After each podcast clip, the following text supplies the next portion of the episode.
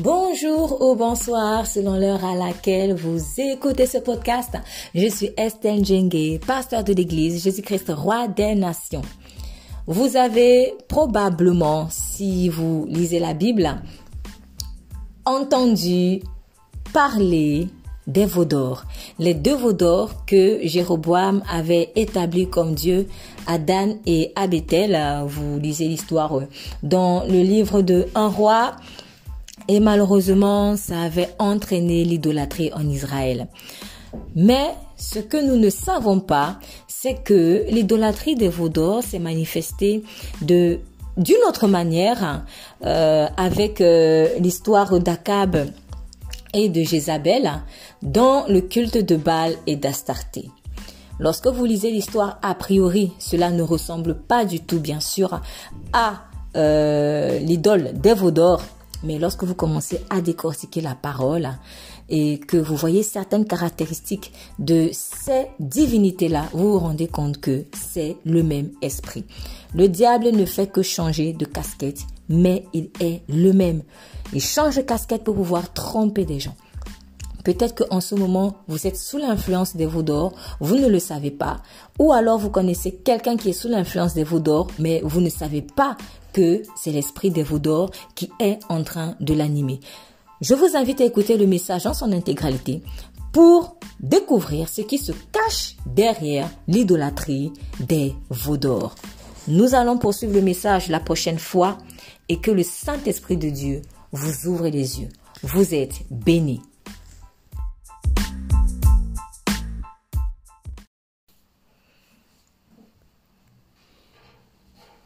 Si quelqu'un, je disais tout à l'heure, si quelqu'un veut être mon Dieu, si quelqu'un veut être mon Dieu, qu'il soit prêt à mourir pour moi. On ne se proclame, on ne se proclame pas Dieu comme ça. On ne se proclame pas Dieu comme ça. Si quelqu'un veut être mon Dieu, qu'il soit prêt à mourir pour moi.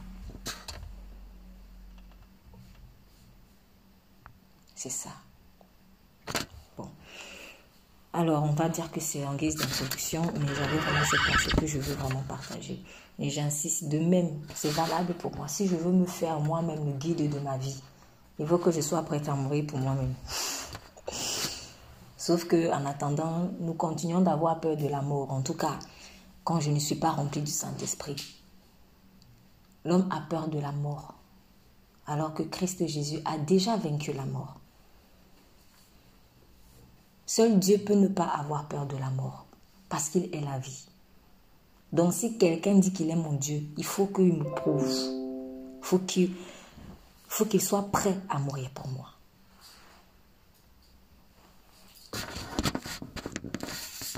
Donc, n'allons pas poursuivre des choses qui ne nous apporteront pas cela, qui ne nous apporteront pas ce salut. Que ce soit une chose, que ce soit une personne.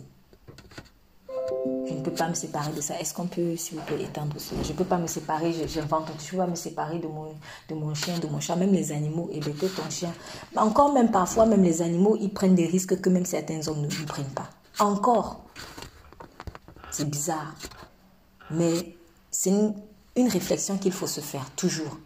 Quand quelque chose se présente comme mon Dieu ou quand moi-même je m'apprête à prendre quelque chose ou quelqu'un comme Dieu ou comme mon maître, parce que quand je dis comme Dieu, tout le monde dira Ah non, moi je ne prends pas ceci comme Dieu, je ne prends pas cela comme Dieu. On va tous le dire, mais alors qu'on le fait en pratique.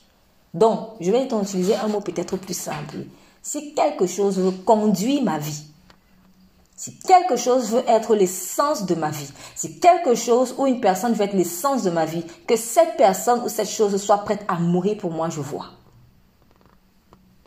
Et pas mourir et rester dans la tombe. Mourir et ressusciter. Parce que si cette chose meurt, je vais mourir avec elle. Oh, moi, je ne veux pas mourir. je ne veux pas mourir, en fait. C'est stupide d'aller droit dans le but, dans la mort. Personne ne veut mourir. Donc quand je me bats pour quelque chose, il faut que je me pose la question, est-ce que cela vaut la peine en fait? Est-ce que cette chose-là est prête à mourir pour moi? Et si c'est plutôt moi qui meurs pour cette chose, alors c'est moi qui suis le Dieu de cette chose. Donc je suis Dieu. Je me prends pour Dieu. Je ne sais pas si vous voyez un peu l'équation spirituelle. C'est très important ce que je dis. Quand moi je suis prête à mourir pour quelque chose, il y a un lien de divinité entre cette chose et moi. Il y a une relation d'adoration entre cette chose et moi, même si c'est le travail. Donc si je suis prête à mourir pour mon travail, il y a un rapport d'adoration entre moi et le travail. Et ce rapport d'adoration-là, en réalité, je ne devrais l'avoir qu'avec Dieu. C'est très important. Ou alors la fierté. Ah non, je ne vais pas faire ça par fierté. Non, ma fierté. Ma fierté, que ta fierté meure pour toi que ta fierté meure pour toi. C'est vrai. Pas trop. Bon, bref, je, vraiment cette pensée force le cœur. Faisons attention. Faisons très, très, très, très attention, en fait, par rapport à, à, aux attitudes qu'on a souvent, ou alors au système de pensée qu'on a souvent, en fait. On meurt pour des choses, on se bat pour des choses, mais ça vaut pas la peine. Franchement, souvent, ça vaut pas la peine. Très bien. Ok, nous allons ouvrir dans le livre de 1 roi chapitre 18, s'il vous plaît.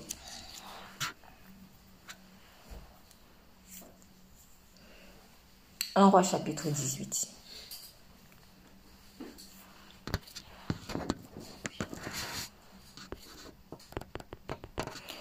Un roi chapitre 18. Donc je serai euh, dans la même dynamique du message précédent ou des messages précédents parce que euh, nous avons vu euh, dans les précédents messages un peu euh, ce qui se cache derrière l'adoration des deux veaux d'or avec l'histoire de Jéroboam, etc. Donc nous sommes dans la même dynamique, mais nous allons aller un peu plus loin.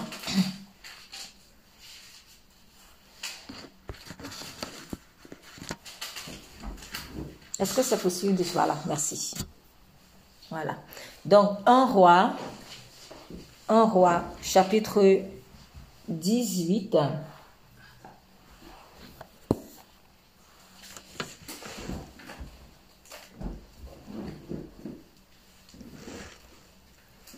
Un roi, chapitre 18. Alors, le chapitre est très long, donc euh, nous n'allons pas faire euh, la lecture de tout, mais nous allons quand même euh, lire à partir du premier verset et puis je vais arrêter moi-même la lecture. S'il vous plaît, donc je demande la lecture. 1 roi chapitre 18 à partir du premier verset jusqu'au verset 15 déjà. Au moins jusqu'au verset 15. Merci. Bien des jours passèrent et au bout de trois ans, la parole de l'Éternel fut adressée à Élie. Va te présenter devant Akab et je ferai tomber de la pluie sur le pays. Élie partit pour se présenter devant Akab. La famine était grande à Samarie. Quant à Akab, il fit appeler Abdias, le chef de son, palais. Or Abdias craignait beaucoup l'Éternel.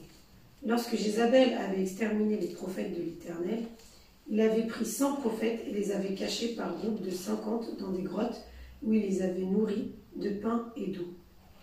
Akab dit à Abdias Va vers toutes les sources d'eau et vers tous les torrents du pays, peut-être trouveras-tu de l'herbe. Ainsi, nous pourrons garder les chevaux et les mulets en vie, et nous n'aurons pas besoin d'abattre du bétail. Ils se partagèrent le pays à parcourir. Akab partit seul par un chemin et Abdias par un autre. Abdias était en route quand Élie le rencontra.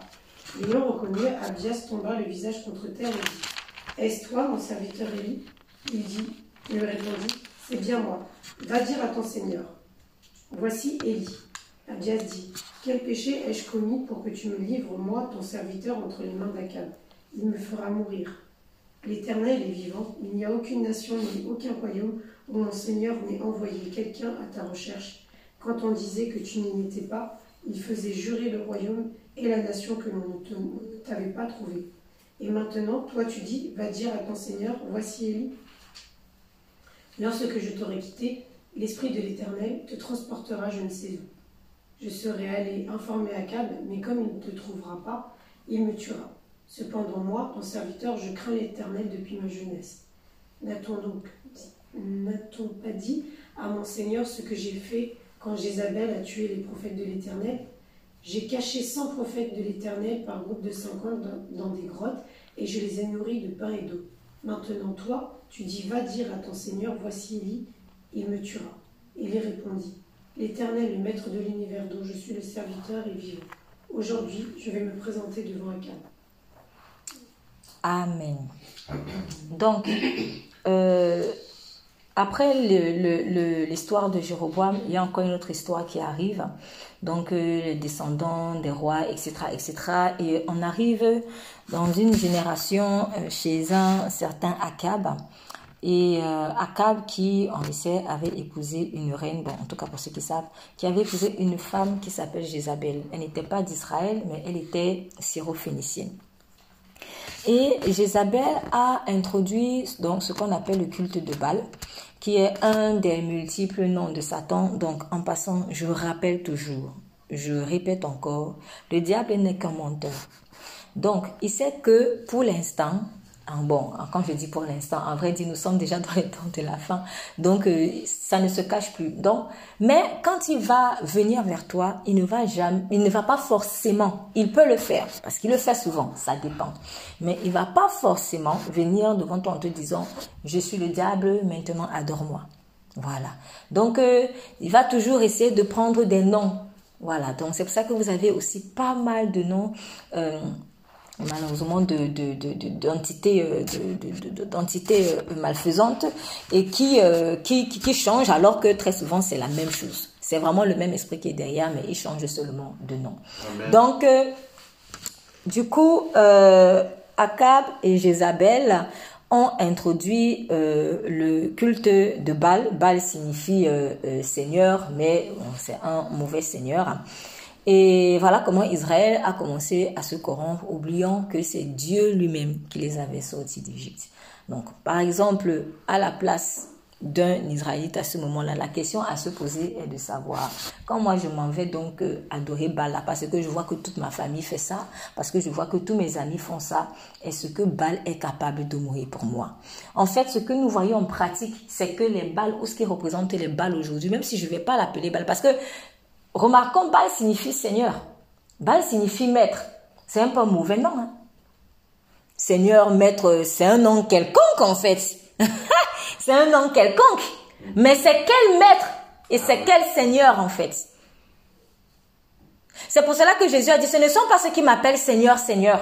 Parce que Seigneur, surtout aujourd'hui, c'est devenu un titre. C'est devenu un titre.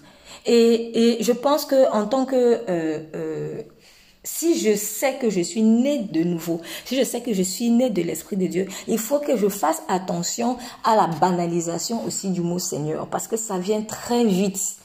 Oh Seigneur, oh Seigneur. Voilà, c'est on le banalise. Franchement, soyons honnêtes avec nous-mêmes. On le, on le banalise. C'est pas un mot qu'il faut banaliser.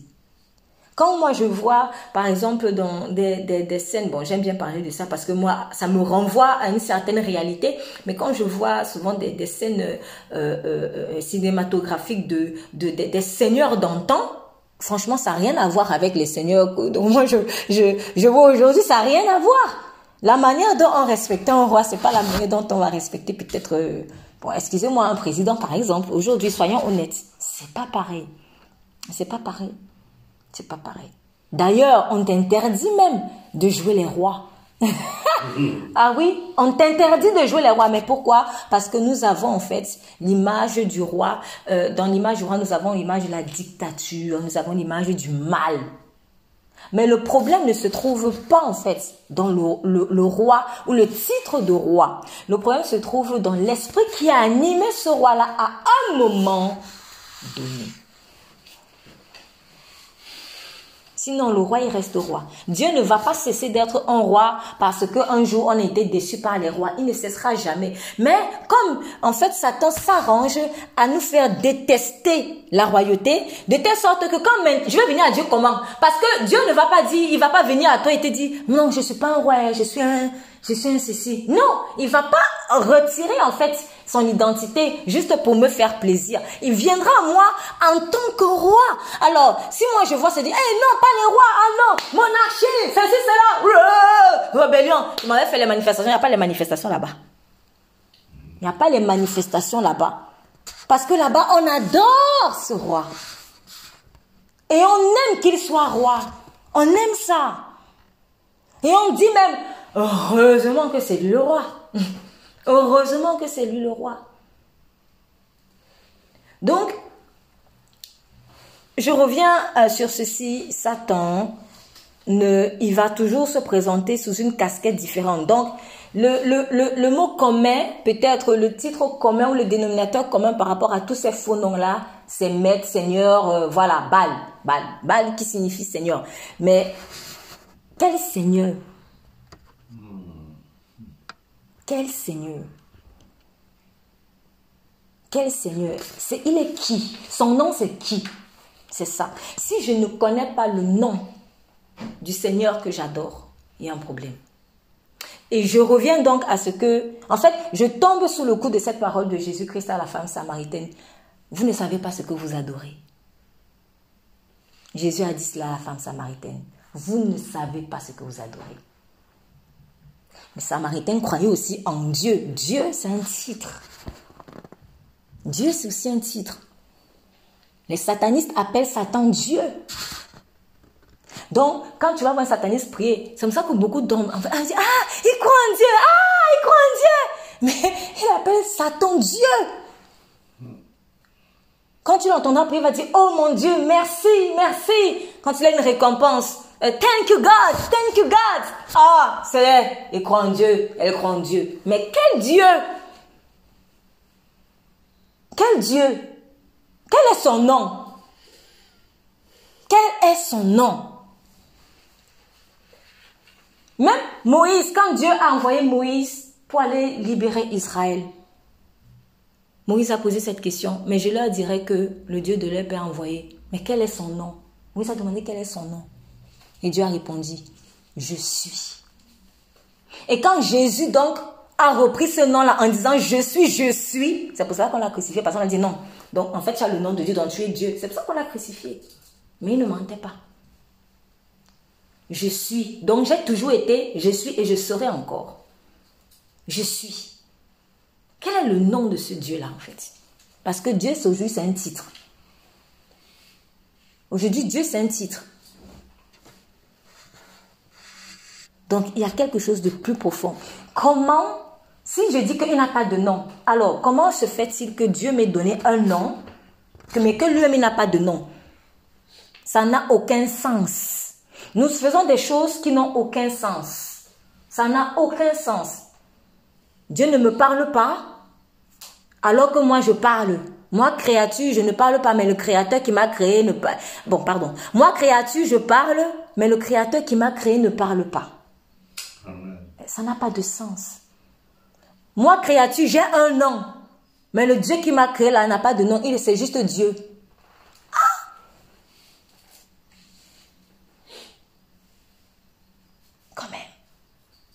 Dieu nous révèle les choses d'en haut. Donc, Baal aussi, c'est comme ça qu'on l'appelait. Dieu, Baal, Baal, Dieu. Dieu. Mais quel Dieu? Quel Dieu? Quel Dieu? Nous allons voir la caractéristique de ce Dieu-là. Juste quelques, parce qu'on ne va pas rentrer dans les profondeurs de Baal aujourd'hui. C'est pas ça le propos. Et c'est pas lui la star en passant. Donc, mais nous allons essayer de voir un peu quelques petites caractéristiques euh, euh, de ce bal. Donc nous allons poursuivre la lecture à partir euh, du verset 16 jusqu'à la fin, s'il vous plaît, jusqu'au verset 40. Je vais, on va d'abord aller jusqu'au verset 29, s'il vous plaît. Donc je reprends 1 roi chapitre 18, verset 16 jusqu'au verset 29. Oui, merci. Abdias courut donc rejoindre Akab lui annonça, et, et lui annonça la chose. Alors Akab vint à la rencontre d'Élie. Lorsqu'il l'aperçut, il lui cria Te voilà, toi qui sèmes le malheur en Israël? Élie lui répondit Ce n'est pas moi qui sème le malheur en Israël, mais c'est toi et ta famille et la famille de ton père, puisque vous avez refusé d'obéir au commandement de l'Éternel, et que tu t'es rallié au culte des dieux Baal. Maintenant, convoque tout Israël en ma présence sur le mont Carmel. Tu y rassembleras aussi les 450 prophètes de Baal et les 400 prophètes de la déesse Asherah qui sont tous entretenus par la reine Jézabel. Akab envoya des messagers à tous les Israélites et il rassembla les prophètes sur le mont Carmel. Alors Élie s'avança devant tout le monde et s'écria Combien de temps encore sauterez-vous des deux côtés? Si l'Éternel est le vrai Dieu, suivez-le. Si c'est Baal, alors raillez-vous à lui. Mais le peuple ne lui répondit pas un mot. Élie poursuivit Je suis le seul prophète de l'Éternel qui, qui reste, et il y a 450 prophètes de Baal qu'on nous amène deux taureaux, qu'ils choisissent pour eux l'un d'eux, qu'ils le découpent et qu'ils en disposent les morceaux sur les bois, mais sans y allumer le feu. Je, je ferai de même avec l'autre taureau. Je le placerai sur le bois et je n'y mettrai pas le feu. Puis vous invoquerez votre Dieu, et moi j'invoquerai l'Éternel. Le Dieu qui répondra en faisant descendre le feu, c'est celui-là qui est Dieu. Tout le peuple répondit, D'accord, c'est bien. Élie se tourna vers les prophètes de Baal et leur dit Choisissez pour vous l'un des taureaux et préparez-le les premiers car vous êtes les plus nombreux. Puis invoquez votre Dieu, mais ne mettez pas le feu au bois. On leur donna le taureau et ils prirent et le préparèrent. Puis ils invoquèrent Baal du matin jusqu'à midi en répétant Ô oh Baal, réponds-nous. Mais il n'y eut ni voix ni réponse. Ils sautaient autour de l'autel qu'ils avaient dressé. Vers midi, Élie se moqua d'eux et leur dit Criez plus fort Puisqu'il est Dieu, il doit être plongé dans ses réflexions, ou il a dû s'absenter, ou bien il est en voyage, ou peut-être dort-il et faut-il le réveiller? Les prophètes crièrent à tue-tête et se firent, selon leur coutume, des incisions dans la peau à coups d'épée et de lance jusqu'à ce que le sang ruisselle sur leur corps. L'heure de midi était passée, et ils demeurèrent encore dans un état d'exaltation jusqu'au moment de l'offrande du soir. Mais il n'y eut ni voix, ni réponse, ni aucune réaction. Amen. On va s'arrêter là. Très bien. Donc, je dis, on va pas rentrer dans les profondeurs, donc je vais juste m'arrêter sur euh, ce petit passage pour euh, euh, relever quelques caractéristiques de ce Seigneur-là, de ce Maître-là ou de ce de Dieu, voilà, de, de celui qu'on appelait Dieu ou ce qu'on appelait Dieu.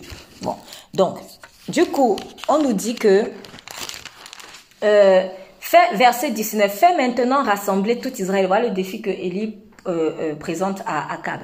Fais rassembler tout Israël auprès de moi à la montagne du Carmel. Et aussi les 450 prophètes de Baal et les 400 prophètes d'Astarté qui mangent à la table de Jézabel.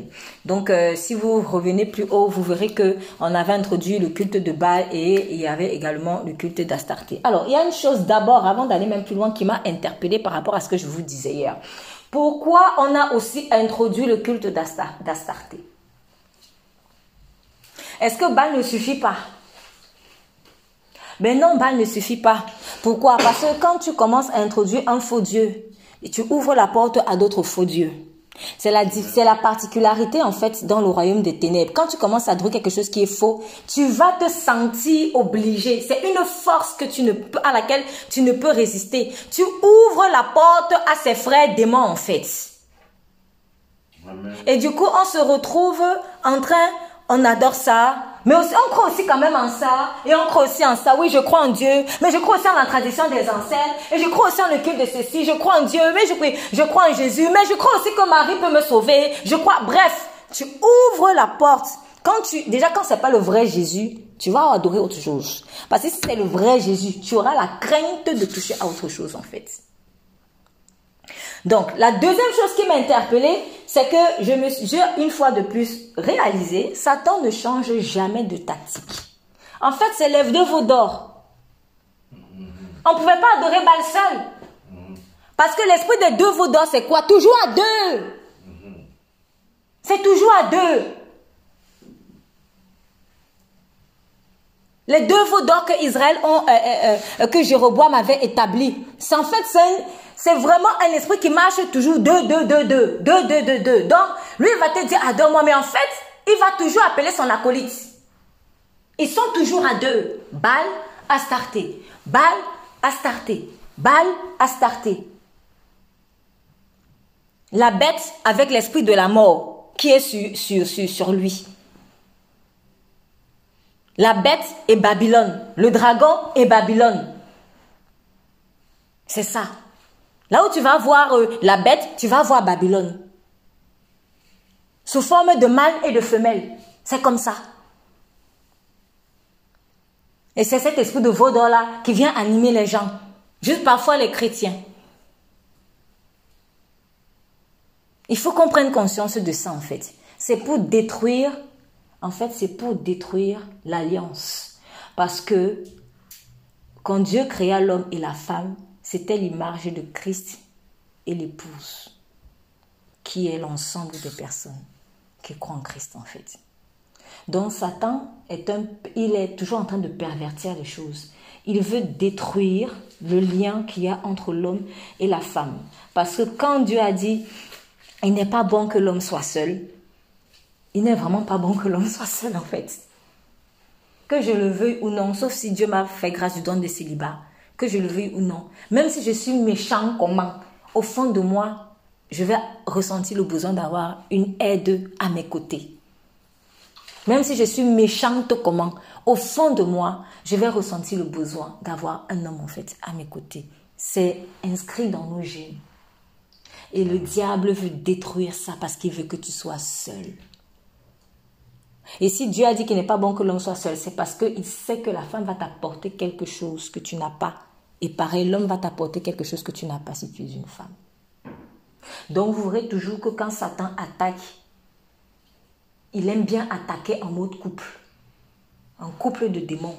Toi, tu vas t'occuper de détruire les femmes tu vas t'occuper de détruire les hommes et on va détruire en fait on va en fait il fantasme. Il fantasme parce que c'est un fantasme qu'il a. Ouais un fantasme c'est quelque chose dont tu rêves généralement mauvais. Tu rêves tu, tu aspires le moins à ça tu t'imagines ça tu vis ça et mais dans ta tête dans le diable dans sa tête il fantasme sur la séparation entre Christ et l'épouse qui est l'ensemble de ceux qui ont l'esprit de Christ. Et par ricochet, en fait, il veut séparer l'homme de Dieu. Parce que tout a un ricochet. Tout est l'image de quelque chose. Dieu aime l'homme profondément. Profondément. Donc, là où vous allez voir Baal, vous allez voir Astarté. Ce sont les deux vaudors là. Cet esprit-là, en fait, de deux vaudors. Vous voyez ici, là, on n'a pas parlé de vaudor. Hein? Quand on lisait l'histoire de Jéroboam et tout ça, on voyait des veaux. On a appelé ça des veaux. Peut-être dans d'autres versions, taureaux, peu importe, c'est le même animal, en tout cas, en tout cas, la même espèce, plus ou moins, plus ou moins. Mais quand on arrive dans 1 roi 18, on ne parle plus de veaux, on parle de balles et Astarté. Ça changera toujours les noms. C'est cela que je dis, je reviens encore dessus, je, je reviens dessus.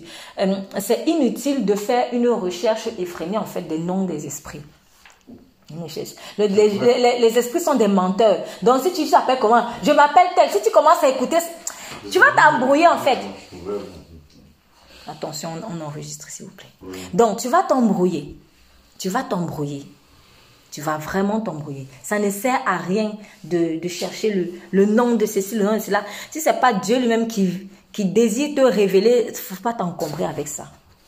Et le, par contre, l'ennemi, il aime bien que nous en fassions ça parce que ça, ça lui donne euh, euh, une certaine importance. Ah, on cherche mon nom. Ce n'est pas le nom de Satan qui m'intéresse, c'est le nom de Jésus qui m'intéresse. Et même sans connaître le nom d'un esprit mauvais, il est sous mes pieds par la puissance de Jésus-Christ. Donc, faisons attention à la connaissance de ce qu'on appelle les profondeurs de Satan. C'est pas intéressant. Voilà, j'insiste, si ce n'est pas le Saint-Esprit lui-même qui veut venir me relever, vraiment, euh, voilà, je ne vais pas aller m'embrouiller à chercher cette connaissance-là. Parce que ça va toujours changer. Donc ici, en tout cas, ça va changer en balle et à.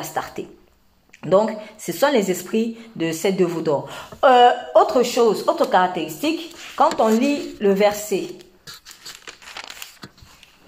le verset 26, euh, ils prirent le taureau qu'on leur donna.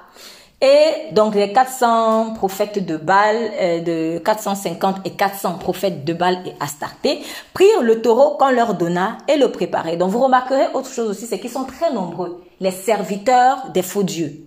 Ils sont nombreux. Ça c'est l'une des caractéristiques. Ils sont nombreux. Et c'est parce qu'ils sont nombreux qu'il peut être, sans discernement du Saint-Esprit, difficile de ne pas euh, être victime d'eux. Parce que à tout bout de rue, tu vas les rencontrer. Et c'est l'une des choses que nous, on a du mal aussi à accepter parce que un jour, peut-être, je vais tomber dans un piège. Je me rends compte que, ah, m'inspirer, on m'a piégé. Oh là là. M'a dit, je retombe encore dans un autre piège. Quand Dieu va me dire, non, ma fille, ici, tu es tombée dans un piège, je lui dis, encore? Mercredi, encore? Je dis encore. Après, je me dis, mais il y a des sorciers partout alors? Ah ben oui, oui. Ah oui, il y en a partout. Ah ah. Il y en a partout. Ils sont nombreux. Alors, ici, le but, ce n'est pas maintenant de, de tomber dans la peur ou d'être dans la paranoïa, mais il faut être conscient qu'ils font l'effort, ils font l'effort d'être positionnés partout, en guillemets, parce que le diable ne peut pas être partout. Il n'est pas omnipotent, en fait. Mais ils sont quand même nombreux, malheureusement, les serviteurs, en fait, de Baal et d'Astarté. Ils sont nombreux. Ils sont très nombreux. Ils ont créé beaucoup de systèmes en particulier les systèmes religieux. Et je me souviens d'une chose, c'est que quand je venais de m'abandonner à Jésus-Christ, l'une des choses qui me freinait en fait pour m'abandonner totalement, je me suis dit, en fait non, Seigneur, ça veut dire que les millions de personnes qui croient donc, euh, qui sont dans la même religion que moi, donc qui croient en cette doctrine-là, ces millions, parce qu'ils sont des millions, on est des millions. Tu veux dire que s'ils meurent sans, vraiment te connaître, ils vont en enfer? Ah bah oui. Ce n'est pas le nombre qui fait la vérité. Ce n'est pas le nombre qui fait la vérité en fait. Large et spacieux est le chemin qui mène à la perdition. Étroit est le chemin qui mène en fait à la vérité. C'est ce que le Seigneur a dit. Nous, on est souvent conduits par le nombre. On est conduits par le nombre. Pourquoi tu, tu crois en tel? Pourquoi cette religion-là, tu t'attaches à ça? Oui, parce que on fait, on est nombreux et on fait toutes des choses ensemble. Tu vois, quand vous, vous êtes même peu nombreux, c'est quelque chose que quelqu'un un jour m'a sorti. Vous êtes peu nombreux, hein D'ailleurs, vous êtes même trop persécutés. Hum, ça sent quelqu'un qui fuit la persécution. Donc, tu fuis Christ parce que tu as senti de la persécution. Mais là, ta religion, là où tu es là, on est très nombreux, on fait les choses toujours au même moment, on est ensemble. Vous serez ensemble en enfer. Malheureusement. Malheureusement. C'est pas dit que Dieu prend plaisir à ça. Si tu as un million d'enfants, ça va te faire mal de voir un million d'enfants tomber dans un grand feu comme ça. Tes entrailles vont se déchirer. Moi, je crois que vraiment Dieu est Dieu. Parce que supporter ça, je ne sais pas comment on peut faire.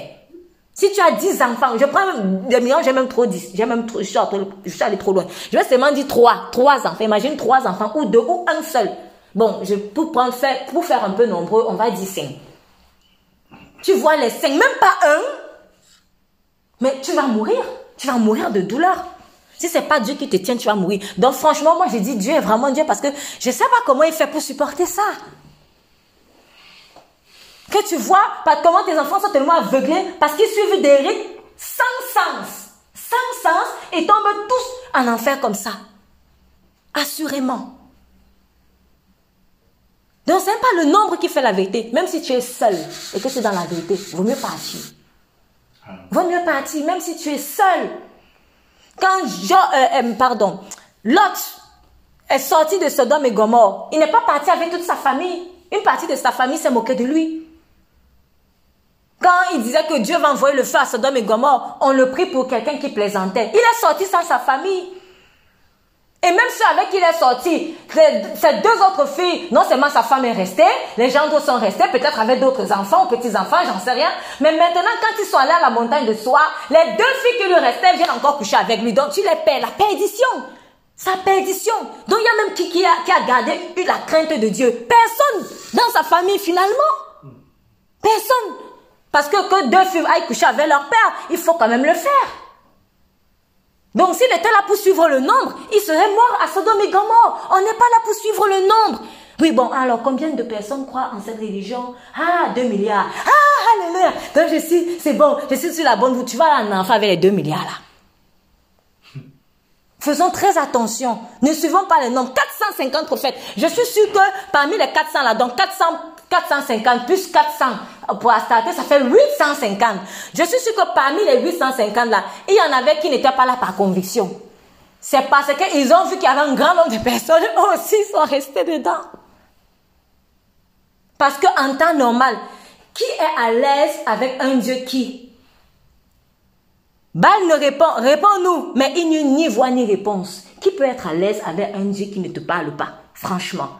Est-ce qu'il n'y a pas une frustration qui va venir au fond de toi? Moi, je me souviens quand j'avais donné ma vie au Seigneur, l'une des premières choses que j'avais dit, je dis, mais Seigneur, vraiment, j'étais tellement contente d'avoir euh, ouvert les yeux et je me suis dit par réflexe, première chose, pourquoi depuis tu ne me répondais pas? Parce, que, parce que pendant des années, ça me frustrait. J'avais l'impression que Dieu ne me répondait pas. Bon, après, il m'a dit, si je te parlais, mais tu ne voulais pas entendre. Tu ne voulais pas entendre. Mais je ne voulais pas entendre pourquoi Parce que je ne voulais pas entendre que je suis dans un système religieux où il y a des millions de personnes et je ne comprends pas comment des millions de personnes peuvent aller. Je dis non, non, ils sont trop nombreux pour mourir, pour aller en enfer, ils sont trop nombreux. Bah oui, ils sont très nombreux. Il y a des millions de personnes chaque jour. Au moment où on parle là, il y en a qui sont en train de descendre. Au moment où on parle, il y en a aussi qui sont en train de monter, mais il y en a qui sont en train de descendre. C'est pas le nombre. Et donc, nous, ça nous fait mal. Ça nous fait mal. Ou alors, comme un jour, quelqu'un m'a sorti, quand j'étais en train de lui dire, mais franchement, si on fait ça, ça c'est pas bon, on est en train de désobéir Dieu. Mais, mais ma mère a fait ça aussi. Oui, mais c'est pas parce que ta mère a fait ça que c'est vrai. Donc tu veux dire que ma mère va aller en enfer? Non, je ne crois pas. Oui, si ta mère a fait ça et qu'elle ne se répand pas, elle va aller en enfer. Parce que j'ai peur, pas ma mère. C'est vrai ma mère. Elle m'a porté neuf mois. Mais lui, il est mort pour toi. Ou alors peut-être parce que je crois trop en moi, mais je suis quand même trop bien. Je suis quand même trop bien, Seigneur. Bon, alors je suis suis pas parfaite, c'est vrai. Ça, c'est la phrase que tout le monde dit. Je sais que je suis pas parfaite, mais je sais que je suis pas parfaite, mais on aime bien ça. Je sais que je suis pas parfaite. Mais Dieu veut nous donner l'esprit de la perfection pour toi. On va pas se présenter devant Dieu en lui disant, bah, écoute, je sais que je suis pas parfaite. Hein. Alors qu'il a pourvu pour l'esprit de la perfection. On avait tout pour être perfectionné. On a tout. Le Saint-Esprit est là. Donc, le faux Dieu, l'une de ses caractéristiques, c'est que toi, tu vas pas voir ça, mais dans le monde spirituel, souvent, souvent, il marche double. Ça, ça dépend du type d'esprit. Mais là, là, on parle d'un type d'esprit qui marche toujours double. Deuxièmement, il n'a ni voix ni réponse. Il ne répond pas. Il ne parle pas. Il ne parle pas. Il est muet.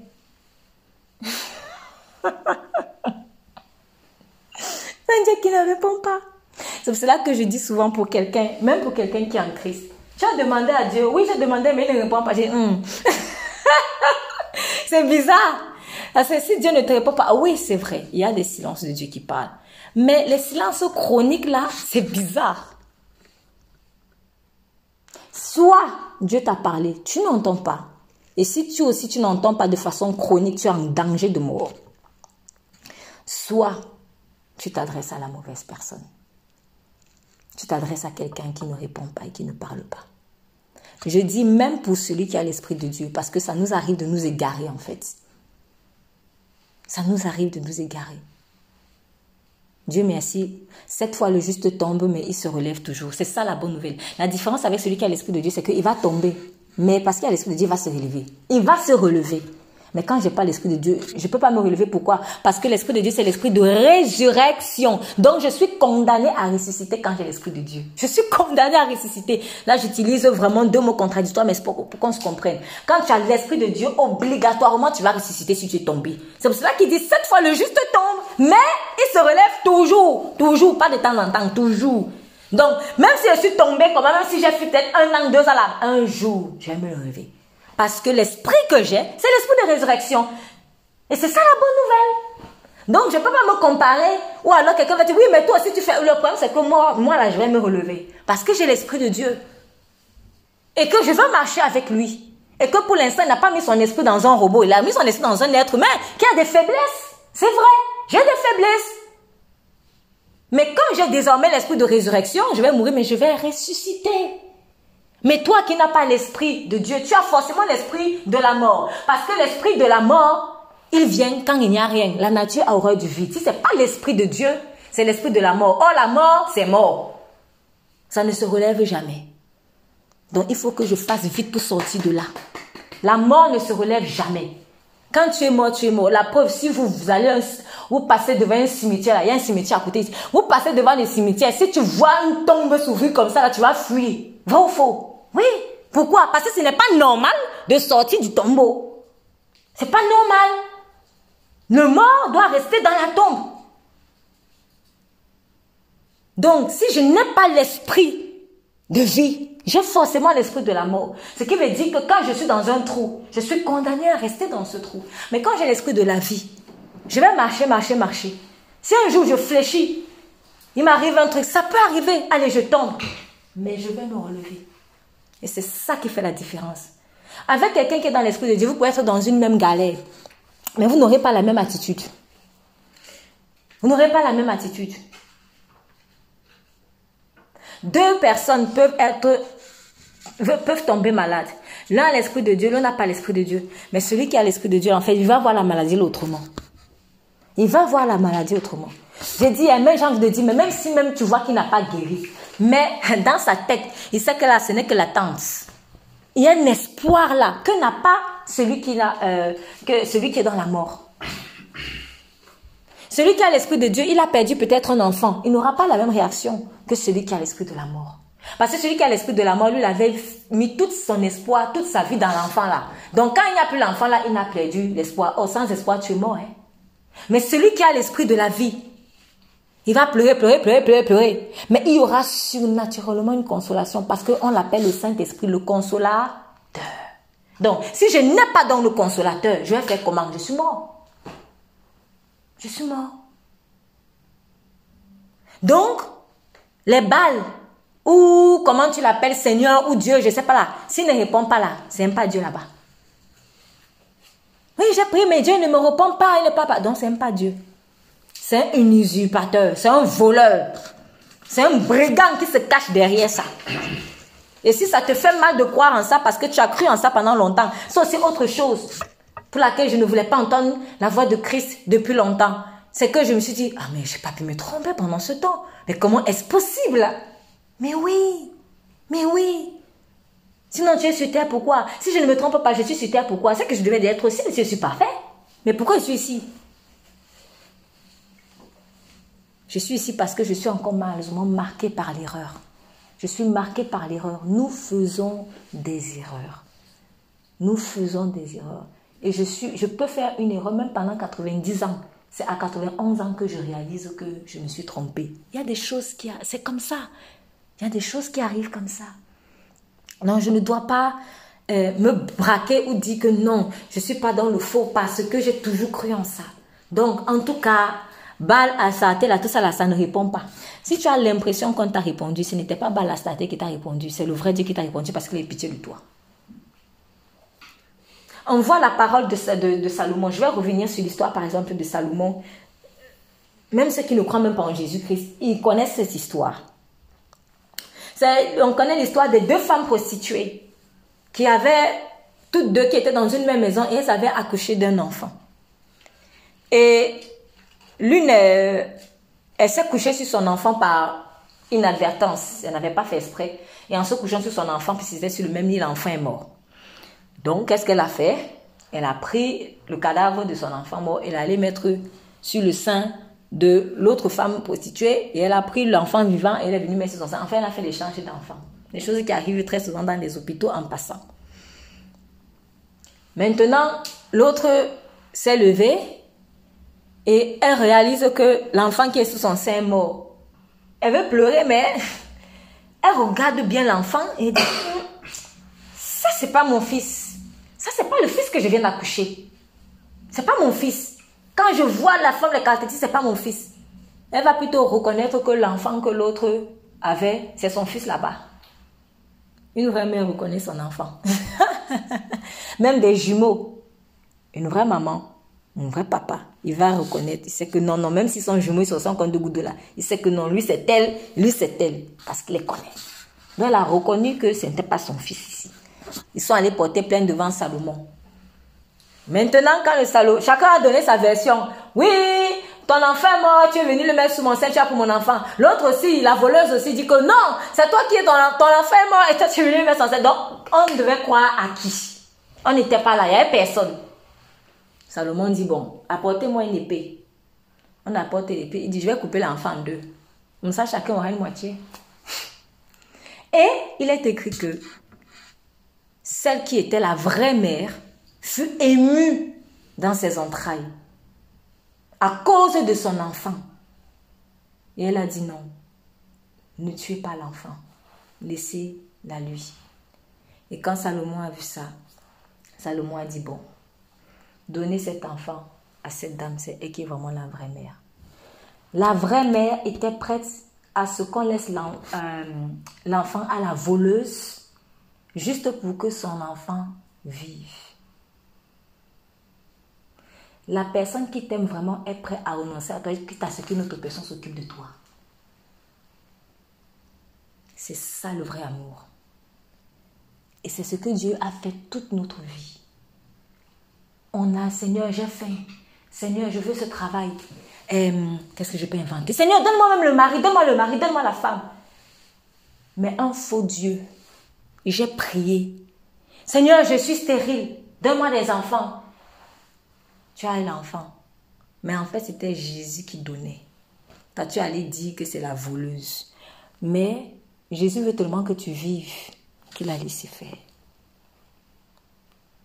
Parce qu'il espère que un jour tu vas réaliser que, en fait, tu as une maman qui est mauvaise, qui est voleuse.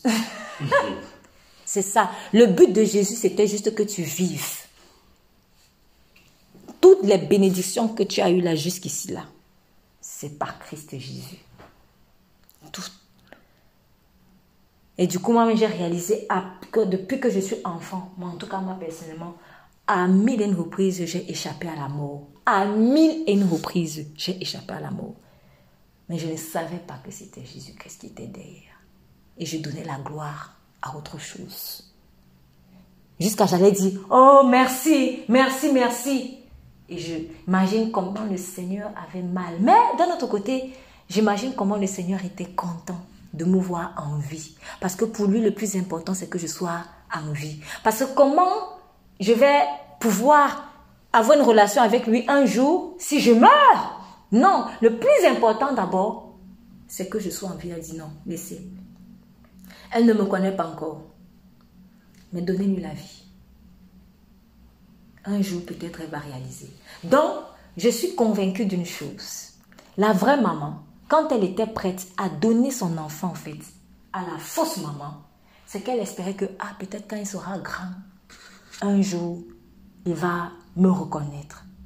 Pour l'instant, pardon, il faut d'abord qu'il vive parce qu'il est trop petit, il est bébé. Il ne sait même pas ce qui se passe. Mais la fausse mère, quand Salomon a dit couper en deux, la fausse mère a dit oui, oui, on va faire ça comme ça, il ne sera ni à toi ni à moi. La mauvaise mère est prête à ce que l'enfant meure juste pour que la vraie mère ne profite pas de son enfant. Pourquoi? Parce qu'elle est jalouse. C'est comme ça que Satan fait. Et quand la mauvaise mère est venue, elle n'a pas dit je suis une mauvaise mère. Elle n'a pas dit je suis une voleuse. Elle n'a même pas dit je suis une prostituée. Quand Satan vient, il va venir, il va pas dire que je suis Satan. Il va prendre un nom là. Il va prendre un nom là qui passe comme crème. Parce que cette fausse mère, elle est venue comme une mère. Et quand elle s'est présentée sûrement à Salomon et à l'assemblée, je suis une mère. Je suis une mère mais je suis une mauvaise femme. Enfin, tu es peut-être mère, mais tu es mauvaise. Mère, c'est le titre. Mais ton nom, c'est quoi en réalité? Ton identité, là, c'est quoi? L'esprit qui t'anime, c'est quel esprit? Parce que mère, c'est le titre. Ce n'est que le titre. Quand je, je, je vais euh, euh, faire mon acte de naissance, on ne met pas sur le nom de ma mère, mère. On met un nom. On va mettre le titre à côté, mère, et après, on met un nom. Ta mère s'appelle comment? Elle s'appelle mère ou elle s'appelle maman, ça n'a pas de sens. Quel est le nom? Est-ce qu'il a un nom même? S'il n'a pas de nom, c'est oui, c'est pas, pas étonnant. C'est pour cela qu'il ne parle pas. C'est pour cela qu'il ne répond pas. En fait, il n'existe pas. Je crois à un chimère. Et comme je crois à un chimère, comme je me dis, oh, Bal ne me répond pas, qu'est-ce que je vais faire? Je vais me battre. C'est ce qu'ils ont fait. Parce qu'on vous dit que verset 26. Non, à la fin du verset 27, Bal répond-nous. Mais il n'eut ni voix ni réponse. Et il sautait devant l'autel. Il sautait. Pourquoi? Parce que Bal ne répondait pas. En fait, quand on a l'impression que le Dieu est fermé, ou Dieu peut-être est distant de nous, on, on, bagarre trop pour, pour l'atteindre. Mais réponds-moi, on se bat, on se bat dans la vie, on fait des trucs, on fait des trucs. Pourquoi? Parce que il ne parle pas. C'est ça. Et c'est pour cela qu'on se bat. Parce qu'en en fait, on va dire qu'il existe, mais on vit comme s'il n'existe pas. Mais si c'est un faux Dieu, oui, il n'existe pas.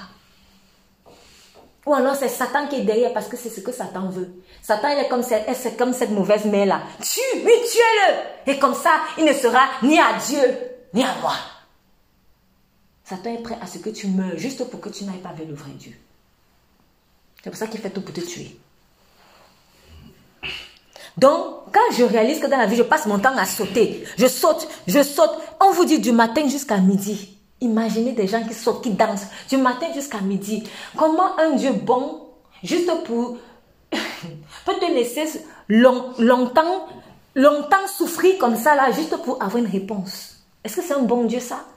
Franchement, est-ce que c'est un bon Dieu, ça? Est-ce que c'est un bon Dieu ça Même le chien, même si j'ai un chien et que mon chien, je vois qu'il a un problème, je ne vais pas le laisser gémir pendant des heures juste pour lui répondre. Même les chiens, regardez comment on traite les chiens ici dehors. Même le chien, on ne fait pas ça.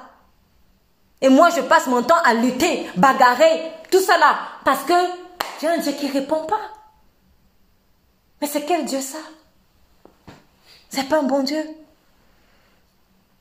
À midi, Élie se moqua d'eux et dit, criez à haute voix puisqu'il est Dieu. Il pense peut-être à, quelque chose où il est occupé, où il est en voyage. Peut-être qu'il dort, il se réveillera. Élie riait comme ça, il se moqua d'eux parce qu'en fait, il sait que son Dieu, le vrai Dieu, ne sera jamais trop occupé pour toi. Dieu ne sera jamais trop occupé pour toi. J'entends souvent des gens dire, quand je dis, mais est-ce que tu as demandé à Dieu, est-ce que tu as prié à Dieu pour ça? Oui, non, mais je ne veux pas déranger, je ne veux pas déranger Dieu pour un petit truc comme ça. Dieu ne sera jamais trop dérangé ou trop occupé. Ça lui fait plaisir quand tu viens à lui, que tu lui demandes même pour des petites choses. Tu vas au supermarché, Seigneur, je vais pas acheter ça? Tu penses quand tu lui parles, Saint-Père, il ne sera jamais dérangé. Il est disponible H24, 7 jours sur 7. Alors pourquoi ne lui demandons pas tout? On prend des décisions comme ça, sur un coup de tête. Ou alors on réfléchit pendant longtemps. Mais pourquoi je ne prends pas la peine de parler à Dieu de ça? Pourquoi? Dieu ne sera jamais dérangé. Jamais dérangé. Parce qu'il t'aime. Parce qu'il t'aime. Quand notre cœur est attaché à quelque chose, on aura toujours le temps pour cette chose. Quand notre cœur aime quelque chose, on aura toujours le temps pour cette chose. Je vais prendre un contre-exemple. J'ai euh, été un peu euh, souvent surprise euh, quand il y a souvent, quand il y a eu des, vieux dossiers qui sont sortis, euh, bon, plus précisément de sales dossiers sur des, grandes personnalités, euh, par exemple, enfin, des personnes qui forcément ont un agenda très, très, très, très, très chargé. bon, je vais pas citer les noms parce que c'est pas le plus important ici, mais j'ai vu dans des, des émissions télévisées des, des, révélations qui ont été faites par rapport, par exemple, à la vie euh, euh, euh sentimentale de, de, de, certains hommes politiques, comme par exemple des présidents et tout ça.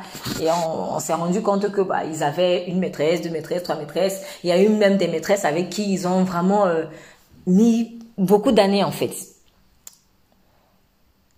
Au-delà de, de bon, c'est pas bien hein, de faire ça, mais il y a une chose qui m'a interpellée. Je me suis dit, ils ont eu le temps Franchement, jusqu'à présent, je me repose la question. Oh, il a eu le temps d'avoir une maîtresse. Comment? Parce que je me dis, euh, président de République, t'as pas le temps en fait. Tu es tellement chargé, mais tu as le temps d'avoir une maîtresse. Je peux aussi dire à l'inverse hein, pour les femmes, tu as le temps d'avoir un amant. Mais tu n'as pas le temps pour ton mari. Vous voyez? Quand notre cœur est attaché à quelque chose, on a le temps en fait. C'est comme ça. Où se trouve euh, ton cœur aussi se trouvera ton trésor. Donc quand aujourd'hui on dit je n'ai pas le temps, je n'ai pas le temps, je n'ai pas le temps, si on te présente l'idole, ton idole, tu auras le temps. Le temps va se dégager. Parce que le temps est toujours détenu par la divinité à laquelle je m'attache, ou à la chose, ou à la personne. Lorsqu'il y a un rapport d'adoration avec ces choses ou ces personnes, le temps va se dégager. Donc moi je me suis dit, mais comment ils ont eu le temps? Moi c'était ma, question principale. Ah, il a le temps. De là, il avait le temps jusqu'à faire des enfants. Il a eu le temps comment? Pourtant, je suis sûre qu'à beaucoup de personnes, il a dit Ah non, je ne peux pas faire ceci parce que je n'ai pas le temps. Des choses qui étaient peut-être importantes aussi.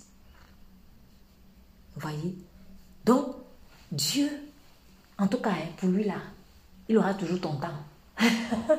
C'est la bonne nouvelle. Dieu aura toujours mon temps. Dieu aura toujours mon temps. Donc, du coup, il faudrait aussi que j'ai son temps. Quand Élie se moquait d'eux et qu'il disait il est occupé ou il est en voyage, c'est parce qu'il savait que Dieu ne sera jamais trop occupé pour lui. Parce qu'il le connaît en fait. Il dit peut-être qu'il dort et qu'il se réveilla quand Élie a lancé moquer d'eux comme ça, c'est parce qu'il savait que son Dieu ne dort jamais.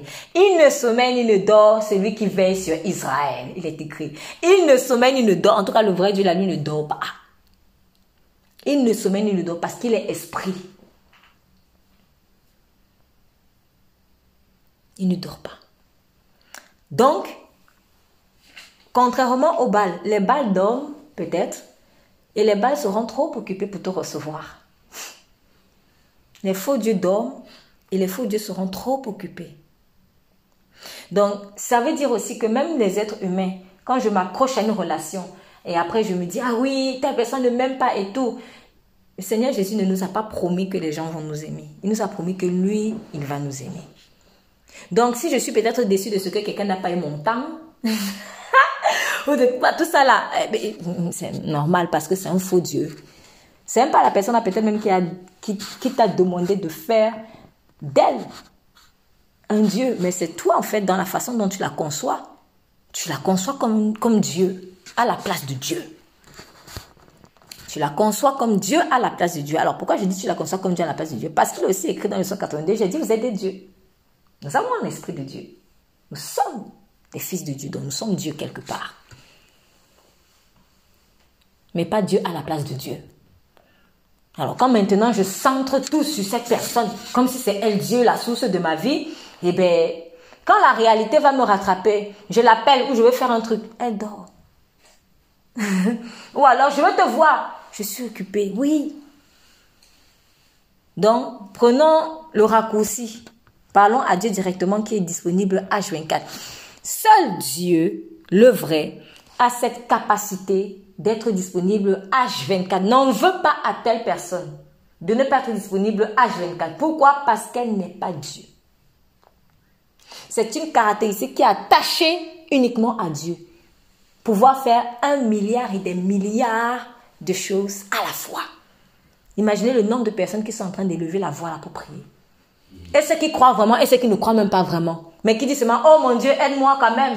Mais Dieu bénit, il est bon. Il devait s'appuyer sur les bons comme sur les mauvais. Imaginons le nombre de prières qui sont en train de monter en ce moment-là. Et Dieu a le temps de tout ça. Hein. Il prête attention. Il a le temps.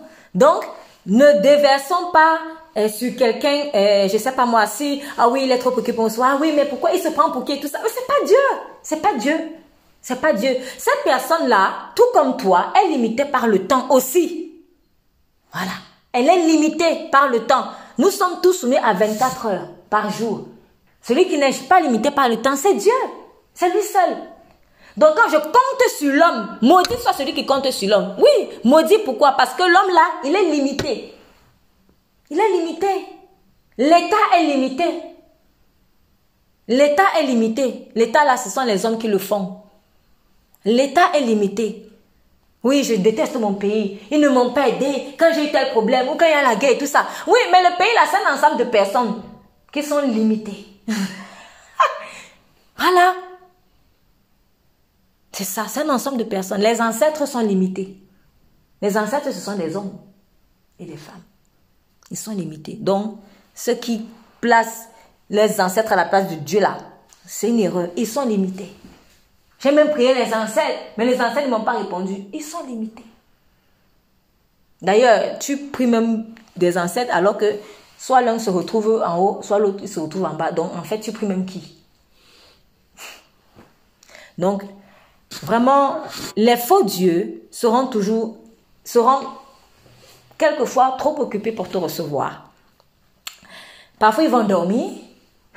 Ce sont des faux dieux. Mais Dieu ne sera jamais trop occupé. De une heure, de minuit à minuit, tu peux lui parler non-stop. Non-stop, tu peux lui parler. Et lui, ça lui fait plaisir de te parler. Ça lui fait plaisir, il veut ça. Il veut te parler en fait. Parce que tu es son fils, parce que tu es sa fille. Il veut te parler. Il ne dort jamais. Toi, tu peux dormir. Voilà. Mais lui, il veillera toujours. C'est comme ça. Et ils criaient à haute voix et ils se fit selon leur coutume. J'en viens à un mot très très important. Selon leur coutume, donc ça signifie qu'ils avaient l'habitude de faire ça. Autrement dit, selon leur tradition. Non, ce sont nos traditions. Tu sais, oui, il faut croire en Dieu. Mais dans notre tradition aussi, on fait ceci, on fait cela. Peut-être c'est parce qu'on n'a pas assez obéi aux traditions que notre pays est pauvre. Quand quelqu'un m'a sorti, oui, l'Afrique est pauvre parce qu'ils ont oublié les traditions des ancêtres. Mais c'est Jésus-Christ qui sauve. Ce n'est pas l'ancêtre qui souffre. Pourquoi méprisez-vous la parole de Dieu au profit de vos traditions, avait dit le Seigneur aux pharisiens et aux chefs religieux en général en tout cas, à ce moment-là? Pourquoi? Mais les traditions, les traditions, c'est aussi des habitudes que moi-même j'ai créées en fait. Ça peut être ça aussi les traditions, des habitudes que j'ai créées des petites habitudes. Par exemple, je sais pas moi, je fais toujours le ménage comme si, je m'habille toujours comme cela. bref, il y a tellement de petits, petits, petits, petits, petits, petites coutumes, petites, petites traditions, petits, petits rites, en fait, qu'on a créés et qui bloquent l'accès au Saint-Esprit. Parce qu'on est habitué à faire les choses comme ça et on aime ça. Moi, j'ai en tout cas dans mon cas, mais je l'ai aussi constaté euh, je l'ai constaté ailleurs, donc je me suis rendu compte que, en fait, je crois que c'est la chair. Je me suis dit, je pense que c'est la chair. C'est la chair qui est comme ça. En fait, il y avait comme en moi quelque chose qui, qui prenait plaisir à, à, établir des règles, des petites traditions. Voilà. Alors, moi, avant de dormir, je dois faire ceci. Quand je me lève, je dois faire comme ça. Quand je mange, je dois faire comme ça. Quand je m'habille, je dois faire comme ça. Bref, des petits, petits, petits, petits trucs. Et à chaque fois que je m'organisais comme ça, là, c'est échoué ça a échoué. Ça a échoué. Bon, en tout cas, quand j'ai commencé à donner ma vie à Christ, je me suis rendu compte que cette façon de m'organiser là, elle ne m'aidait pas en fait à atteindre des buts que Dieu m'avait fixés. Et j'ai forcé, et j'ai forcé, ça n'a pas marché. Jusqu'au moment où j'ai compris que vraiment, quand Jésus dit, le Saint-Esprit, il est comme le vent. Tu ne sais ni d'où il vient ni où il va. Faut seulement se laisser conduire par le Saint-Esprit. Lundi, le Saint-Esprit va te dire, fais ceci comme ça. Mardi, il va te dire la même chose, fais maintenant comme ça. Mercredi, il va encore peut-être changer. Bref, il ne veut, tu peux pas le contrôler, tu peux pas le mettre dans une case. Cela n'a rien à voir avec la discipline. Cela n'a rien à voir avec la discipline. Mais même la discipline là, il faut que ce soit une discipline qui vient du Saint-Esprit. Si c'est une discipline qui vient de moi-même, ça ne marchera pas.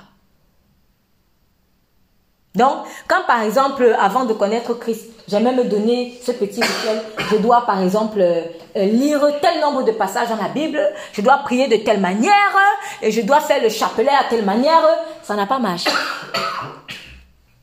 Ça ne marchera pas en fait. Je dois faire à manger à telle heure, etc. Bref, tu essaies de t'organiser, mais avec des forces. Mais ça te fatigue. Ça fatigue. Ça fatigue. Et il y a même des passions, autre chose que je veux faire dans la vie, mais j'arrive pas à faire. Pourquoi? Parce que j'ai pas le temps de ça. Parce que mon organisation à moi ne me donne pas le temps de faire cela. Mais si je laisse le Saint-Esprit lui-même créer un agenda, je vais voir que je vais avoir le temps de pour ces autres passions que j'ai en moi. Parce que ces autres passions, en fait, c'est le Seigneur qui les a mis en moi. Oui, peut-être que je sais pas, euh, euh, euh, je, je, suis peut-être un ingénieur, mais au fond de moi, j'aime beaucoup jouer au football. J'ai pris un cas comme ça. Mais peut-être en fait que cet appel au football-là, c'est Dieu. C'est Dieu. Et si je meurs sans avoir pratiqué ce football-là, je serais frustrée. À 90 ans, si j'atteigne même cet âge, je m'entendrai dire, ah, j'ai toujours voulu faire du foot. J'ai tout dans ma vie, mais j'ai toujours voulu faire du foot. Mais tu n'as jamais fait. Tu n'as jamais fait pourquoi? Parce qu'il n'y avait pas le temps. Tu n'as pas eu le temps pourquoi? Parce que tu t'es organisé par tes propres forces. Si tu avais laissé le Saint-Esprit te faire l'organisation, tu aurais vu que le temps se serait dégagé pour faire cette autre passion. Parce que quand Dieu t'a mis à cœur le football, c'est parce qu'il y a un but derrière. Il y a un but derrière. Il y avait peut-être des rencontres que tu devais faire au travers de ce football-là. Mais oui, ton métier peut-être ingénieur ou c'est peut-être autre chose. Je ne sais pas qu'est-ce que j'aurais pu inventer. En fait, il y a des passions ou des choses qui sont en nous, des dons. Je vais dire des talents. Je préfère dire ça comme ça. Parce que passion, peut-être, c'est pas très correct. Bref, il y a des talents, des dons en nous, des, des, des, choses auxquelles on aspire qui sont bonnes. Que Dieu a mis en nous par rapport à l'appel qu'il a pour nous sur terre. Mais on les néglige. On les néglige. Et après, quand on commence à avoir les cheveux blancs, on regrette. Pourquoi je n'ai pas fait ci? Pourquoi je n'ai pas fait ça? Parce que ton esprit est en train de réclamer sa destinée. Il est en train de réclamer sa destinée. Il dit, mais Dieu m'a créé pour faire ça.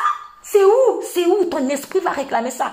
Et souvent, ça se transforme du coup en regret, en remords, en frustration, en amertume. Tu deviens un, un vieillard amer, Dès que tu vas voir peut-être quelqu'un jouer au football, tu commences à faire la face comme ça. Hmm. Pourquoi? Parce que ça te rappelle ce que tu n'as pas fait. Faisons attention en fait. Il y a des choses que Dieu a mis en nous. Il faut les faire au bon moment. Mais laissons le Saint-Esprit lui-même faire notre agenda. Et on va voir que le temps va se dégager.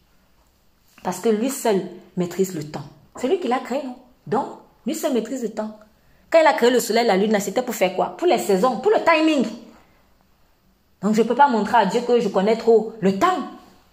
Je n'ai pas le temps, je n'ai pas le temps, je pas le temps de faire ceci. J'aurai jamais le temps de faire ces autres, de manifester ces autres dons. Et c'est important que je les fasse. Moi, je vais dire que peut-être le métier qui me donne à manger, c'est le métier d'ingénieur là. Mais peut-être que vraiment, l'une des plus belles choses de ta vie, ça va être dans ce loisir que tu es en train de négliger. Enfin, non, pas loisir, ce don ou ce talent que tu es en train de négliger.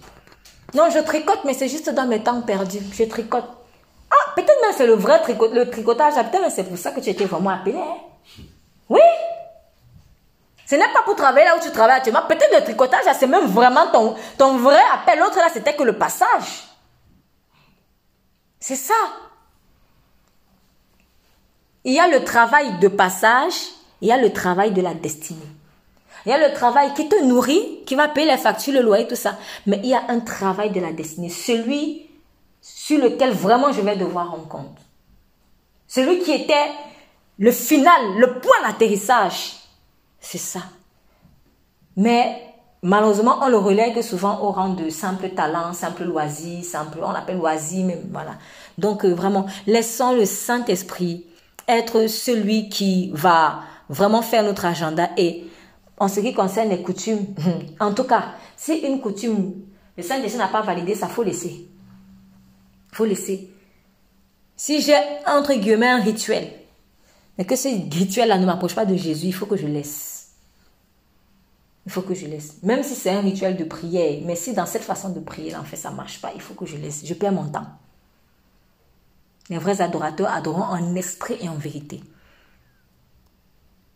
Donc, visiblement, les prophètes de Baal et d'Astarté avaient l'habitude de faire ça, de crier comme ça. je me demande pendant combien d'années ça a duré. Bon, minimum trois ans et demi, parce que il faut pas oublier, nous sommes dans un contexte de famine. Dieu avait envoyé la famine justement pour sanctionner Israël. Comme Israël s'est détourné de lui, Dieu a dit, ah bon, j'enlève la pluie. Il n'y a plus la pluie, on n'a plus pu faire les cultures, les plantations. du coup, la famine est arrivée.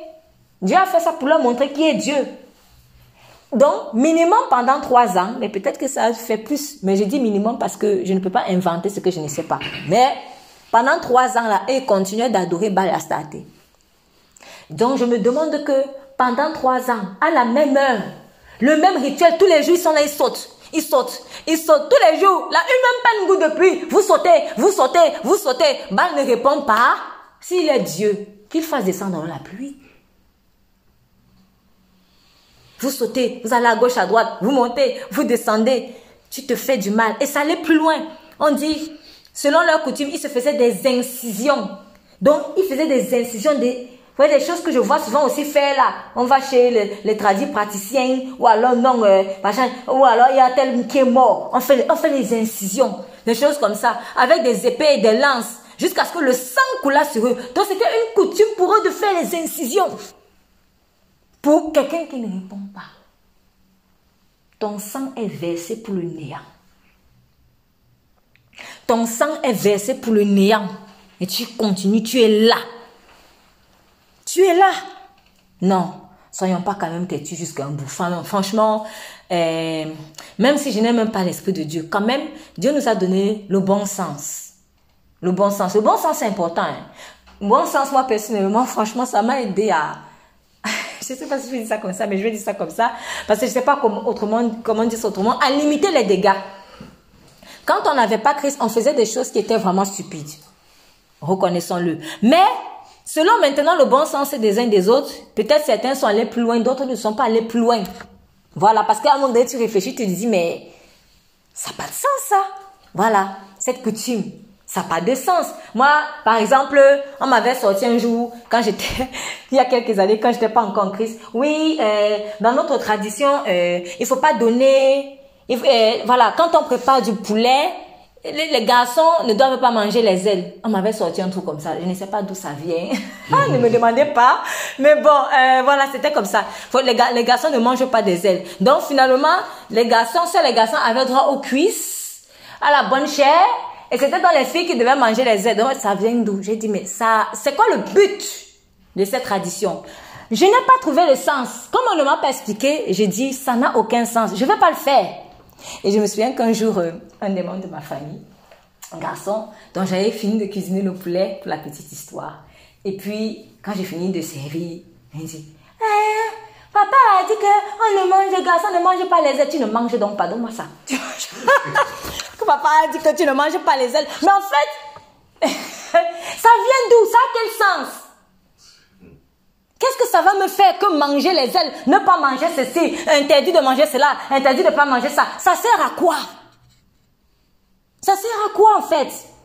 C'est ça qui enlève la jalousie dans mon cœur. Je peux avoir des interdits alimentaires, mais je et je respecte ça, mais je suis un grand jaloux en passant la personne qui me parlait là, c'est un gros menteur. Pour l'instant, il n'est pas délivré de, de, de, de, comment on appelle les gens qui mentent beaucoup? Bon, bref, il n'est pas délivré du mensonge. Bah, la mythomane. Il n'est pas délivré de la mythomanie. Mais on se prive de manger le poulet, euh, les ailes de poulet, parce que c'est la tradition. On a des traditions, excusez-moi, bêtes. C'est bête, c'est stupide. Les traditions qu'on suit et les traditions que nous-mêmes on s'impose, qui n'ont pas forcément de sens. C'est stupide. C'est pour cela que la Bible parle beaucoup de insensé, insensé, insensé, insensé. Ne soyons pas insensés. Ne faisons pas les choses qui n'ont pas de sens. Tu as faim, mais tu ne vas pas manger les ailes de poulet. Ne mangeons pas. Après, tu pries que, Seigneur, donne-moi à manger, donne-moi à manger, on te donne ça. Non, c'est interdit. Mais ton ventre est en train de grelotter. Et tu dis que tu as... Dieu te répond, en fait. En fait, Dieu te confond parce qu'il est en train de te dire, mon fils, ce n'est pas la nourriture, là, qui fait le salut, en fait. Faut manger seulement. Faut manger. C'est pas lui qui a créé ça. Quand Dieu a créé le poulet, là, il n'a pas mis les ailes dessus. Quand Dieu... C'est pas lui qui a créé tous les animaux. À un moment donné, à un moment donné, je vais mourir de faim parce qu'il ne faut pas manger. Bon, ok, je ne mange pas ça. On va respecter. Mais je ne suis pas libérée. Mon cœur n'est pas libéré. L'interdit alimentaire ne délivre pas de l'âme, des problèmes de l'âme en fait. Et quand je parle d'interdit alimentaire, je parle aussi, parce qu'il y a les interdits alimentaires religieux, on aime bien critiquer ça, mais il y a les interdits alimentaires que nous-mêmes on s'impose. Non, moi, j'aime pas beaucoup le kiwi. moi, j'aime pas beaucoup ça. Moi, j'aime pas beaucoup ça. Et en fait, j'ai constaté quelque chose. Vous allez trouver que c'est trop loin, mais c'est vrai. C'est dangereux. Certains interdits alimentaires que vous-même vous imposez pour faire genre. Excusez-moi l'expression parce que je sais pas comment dire ça autrement pour faire genre. En fait, vous êtes en train d'appeler des esprits. J'ai constaté qu'il y a certaines allergies qu'on a parce que nous-mêmes on a ouvert la porte en fait en voulant faire genre. Ah oui, moi je mange les kiwis. Un jour, tu commences à manger les kiwis, tu es allergique. Tu as appelé un démon. Il y a des démons spécialisés pour la nourriture. Les anorexies, la gourmandise, des trucs comme ça. C'est leur spécialité. Il y a des esprits mauvais sur ça. Donc quand toi tu t'interdis quelque chose qui est bon, tu es en train d'appeler quelque chose. J'ai constaté certaines allergies là, c'est démoniaque. Et du coup, je me souviens qu'un jour, bon, j'ai pris l'équilibre parce que c'était une histoire que j'avais vue comme ça, dans, le cadre d'une retraite spirituelle. Et euh, avec mon département à l'époque. Donc il y avait une sœur euh, euh, qui était dans le département et puis en priant, priant, priant, je sais plus comment qu'est-ce qui s'était passé. Et puis elle a dit non, je suis désolée, je suis allergique au kiwi. Et quand elle a dit ça, j'ai senti en moi une, il y a une sainte colère qui est montée en fait. Et c'est comme si Dieu était en train de dire, mais quoi? Allergique au kiwi Donc, en fait, j'ai vraiment pas fait exprès. Je me suis juste levée. Tu vas refuser l'allergie là aujourd'hui parce que, est-ce qu'elle a un sens? Et tu l'as accepté. En fait, cette allergie, tu l'as accepté. Parfois aussi, c'est des attaques. Tu vas prendre les kiwis un jour, tu as un problème. Et puis tu dis, ah, bon, c'est bon, je ne mange plus le kiwi. Mais c'est l'ennemi qui veut pas que tu manges le kiwi. Peut-être même le kiwi là, c'est bon pour ta santé, pour un truc précis que tu as. Amen, c'est vrai. Donc on a chassé l'allergie, le lendemain, elle a bien mangé les kiwis. Pourquoi on s'interdit en fait ça? C'est ça, ça, Après, je ne dis pas maintenant que euh, obligé, voir, euh, vous êtes obligé, et vos goûts. Mais il y a des choses qu'on fait, on veut juste faire genre. Tu fais genre. Mais ça t'apporte quoi en fait? La tradition là, c'est une tradition. C'est un rituel. C'est une coutume, mais ça t'apporte quoi? Tu manges pas le manioc. Ah moi je mange pas le manioc. Mais je mange pas le plantain, je mange pas. Mais c'est ce truc que tu t'es imposé. Mais tu, en plus, autre chose, quand je dis aussi, c'est, je trouve que c'est insensé. Quand tu, maintenant, tu demandes à la personne, pourquoi tu ne manges pas? Je sais pas, je suis comme ça. C'est toujours la même réponse qu'on donne. Je sais pas, c'est comme ça. Comment ça, c'est comme ça? La sagesse a fait son buffet. Elle a dit, venez manger, venez manger. Elle a fait son buffet, proverbe. J'ai préparé de mon vin. Mais les gens ne disent, non, moi j'aime pas ça. Moi j'aime pas ça. Après qu'on vient dans la parole de Dieu, on va aussi trier. Bon, j'aime un roi. Bon, mais son nom, j'aime pas. On fait le tri. Parce qu'on a conditionné notre esprit, notre âme a choisi la nourriture. La parole, c'est la nourriture. Mais réfléchissons bien. Plus le monde est en train de s'affoncer, plus les allergies augmentent. Est-ce que vous ne voyez pas? Vous voyez pas ça? Qu'il y a de plus en plus d'allergies à certains aliments. Est-ce que c'est normal? Ça vient à, proportion que le péché évolue, les allergies sur la nourriture viennent. du coup, avec allergie, il y a interdit alimentaire. Dans les interdits alimentaires, là, c'est pas une question que de religion. C'est spirituel. C'est partout, en fait. C'est spirituel. C'est Satan qui fait ça. Mm-hmm. Comme il est écrit, dans les derniers temps, il viendra des faux docteurs. Ils, vous, ils prescrivent de ne pas se marier et ils prescrivent des interdits alimentaires. Et tu crois qu'avec l'interdit alimentaire, tu vas aller au ciel? Souvent, Dieu veut te faire du bien avec un mais, mais tu t'es dit, moi, je mange pas ça. Pourquoi? Moi, je sais pas. Si au moins même tu dis que si tu as mangé, ça t'a fait quelque chose, est-ce que tu as prié pour être libéré de cette allergie? Non, en fait, tu l'as accepté. Le diable déteste.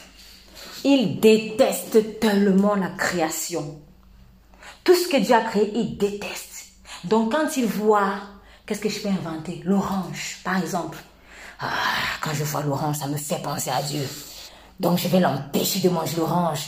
Il hait tellement. Il voit le kiwi. Quand il voit le kiwi, il voit les caractéristiques du kiwi. Bon, j'en connais pas trop, mais je sais quand même que ça donne la vitamine C, dans la force. ça, ça lui penser à quelque chose sur Dieu. Il a la non. Donc, il faut t'éloigner de ça.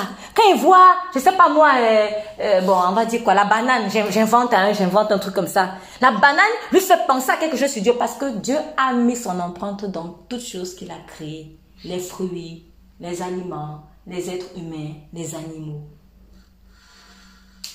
Tout. Ah, j'aime pas les chats, j'aime pas les chats. Ah, j'ai fait les chats. Pourquoi? Je vous ai donné la domination sur tout. Tu fais les chats pourquoi? Les chats t'as fait quoi? Pourquoi? C'est pas à moi d'avoir peur des animaux. J'ai même d'abord voulu dire ça à l'animal d'avoir peur de moi, mais je ne vais même pas dire ça. Pourquoi Parce que je pense qu'il ne devrait pas avoir de relation de peur entre l'être humain et l'animal. C'est pas comme ça que Dieu a créé les choses. En réalité, regardez la paix qu'il y avait entre Adam et Ève et le reste de la création. Au point où les animaux venaient, Adam les nommait. Vous voyez? C'est ça en fait. J'ai peur des chats, j'ai peur des chiens. Je pourquoi? Inimitié. Ça, c'est diabolique.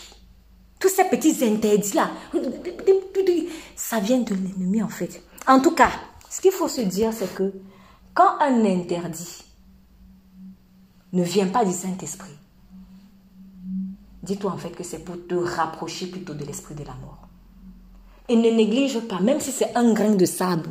Franchement, je suis très sérieuse. Même si c'est un grain de sable, même si c'est le physique, je, parle du physique parce que je suis tombée sur quelqu'un dans la sortie d'évangélisation qui reprochait oui, elle va à l'église, elle se fait belle. Ouais, se fait belle pour qui? Eh Bon, alors, si c'est que peut-être elle était sophistiquée parce qu'il a dit la trop sophistiquée, ok. Si peut-être la personne a une idolâtrie de la beauté physique, ça c'est pas bon. Mais il y a quelque chose qui m'intrigue. Quand je lui parlais, j'ai senti qu'il était dérangé en fait de voir une femme belle qui va à l'église. Comme si je dois être ringard quand je vais à l'église. Je suis pas. Euh, pourquoi je dois être ringard quand je vais à l'église? Et en, bon, en lui parlant, j'ai senti qu'il a un problème avec la beauté en fait. Et comme je dis toujours, vous savez, la beauté physique est une puissance. C'est une puissance. C'est pour ça que c'est important de croire que tu es une belle créature. Voilà. J'ai dit tout à l'heure que plus le monde évolue, plus il y a des allergies. Remarquez aussi que plus le monde évolue, moins les gens ont confiance en leur physique moins les gens ont confiance en leur physique. Ça ne fait que s'empirer. Hein. De plus en plus, les gens se trouvent pas beaux. Ils se trouvent pas beaux. Tu es une très belle personne, mais tu te trouves pas beau. Et comme tu te trouves pas beau, du coup, peut-être chacun va manifester ça différemment. L'un, il va se négliger. Il va se négliger physiquement. L'autre, il va en faire trop pour qu'on le voit. Voilà. Donc chacun va manifester cette euh, euh, euh, mauvaise, ce problème de ce défaut de confiance en fait en soi ou d'appréciation de sa beauté de différentes manières. Voilà. Mais le diable hait la beauté. Parce que quand il voit ta beauté, il voit Dieu. Il sait que Dieu est beau. Il le sait. Il est la beauté en personne. Il le sait. Il le sait. Il n'y a rien de laid chez Dieu. il n'y a rien de laid. La laideur, là, ça ne fait pas partie de lui. Il n'y a rien de laid. C'est pour ça aussi qu'il n'aime pas quand on euh, juge les gens sur leur apparence. Il est beau. Il a pardon. Il est laid. Tu, étais là pour le créer. Celui qui te dit qu'il est laid, qui crée un moins un grain de tes cheveux, là, on voit. Donc, franchement, on a des, c'est juste pour, je reviens dessus, on a des petites coutumes, des petits rites des plus ou moins petits, des, petits trucs qu'on s'est instaurés dans la vie. Moi, je fais toujours ci, moi, je fais toujours comme ça, moi, je fais toujours ci. Mais qui sont pas forcément inspirés du Saint-Esprit. Et aussi petits soient-ils, ils sont déjà en mesure de bloquer, en fait, l'accès à certaines, à une, certaine dimension de la grâce de Dieu. Donc, il est vraiment important de faire attention à cela. Cette parole de Jésus, pourquoi méprisez-vous la parole de Dieu, préférez-vous, pardon, euh, vos traditions à la parole de Dieu? Pourquoi? Pourquoi? Il ne pouvait même pas répondre à cela. Pourquoi? Parce qu'il n'y a pas de réponse. C'est insensé. On ne peut jamais répondre à ça parce qu'on fait ça pour rien. Donc pendant, euh, selon leur coutume, ils se, ils sont fait des incisions avec des épées et avec des lances jusqu'à ce que le sang coulât sur eux. On donne même notre sang au néant. Et lorsque midi fut passé, il prophétisait jusqu'au moment de la présentation de l'offrande, parce qu'il y avait une heure précise pour faire l'offrande. Dieu avait instauré une heure précise. Voilà les traditions qu'il faut suivre. C'est une tradition que Dieu lui-même t'a donnée. Si Dieu t'a dit, mon enfant, je ne sais pas moi, je veux que tu prennes du temps avec moi, euh, à telle heure chaque fois, il faut que tu pries. Si c'est Dieu qui t'a parlé, vraiment, faut le faire. C'est ça. Mais ne te crée pas quelque chose. Surtout quand tu vois que quand tu commences à faire quelque chose qui est dans une certaine discipline et que tu es toujours sec, que ça ne marche pas, tu te sens toujours oppressé, persécuté, pendant longtemps, arrête, arrête, dis-toi que ça, il y a quelque chose qui cloche. Donc, euh, la coutume, si je peux dire ça comme ça, la coutume de l'homme n'aide pas. Mais, en guillemets, la coutume de Dieu, elle aide. C'est elle qui aide. Donc, cette coutume-là, est-ce que c'est Dieu lui-même qui me l'a inspiré. Et ce Dieu-là, il doit me parler. Ce n'est pas que Dieu a dit à quelqu'un et la personne est venue me dire et après moi je fais aussi. Dieu a dit à la personne, il faut que Dieu me convainque aussi. Il faut que Dieu me convainque aussi. Après, c'est vrai, Dieu peut passer par quelqu'un pour me parler. Mais quand la personne va me parler, je dois être en mesure, en fait, vraiment de sentir dans mon cœur que c'est lui qui m'a parlé. Et si c'est vraiment Dieu, il va encore me confirmer cela autrement. C'est très important. Donc ne soyons pas comme des, des, moutons de panurge. On suit les gens pour suivre.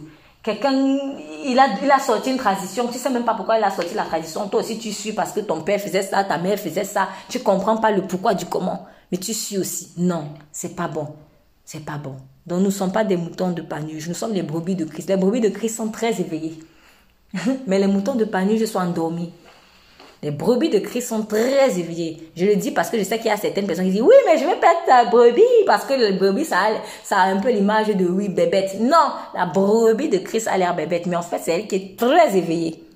Pourquoi? Parce qu'elle a l'esprit de la vie en elle. Les brebis de Christ sont très éveillées. Donc, Selon leur coutume, des institutions avec des épées, lorsque midi fut passé au moment de la présentation, verset 29, il n'y eut ni voix, ni réponse, ni, en tout cas dans ma version, ni signe d'attention. Même pas un signe d'attention.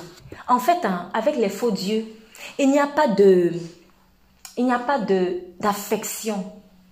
Voilà. Quand on dit il n'y a même pas eu un signe d'attention. Si je, je prie un Dieu et que je il n'y a pas entre moi de l'affection, de l'attention, de la bienveillance, Parce que il n'y a que Satan qui est froid. Satan est froid. Avec lui, il n'y a pas de, de bons sentiments.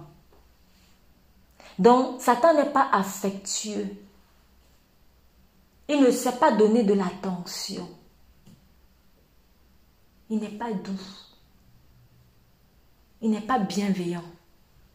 Il est dur, dur, et quand il fait semblant de donner l'attention, parce qu'il fait ça, hein, il vient, il fait semblant.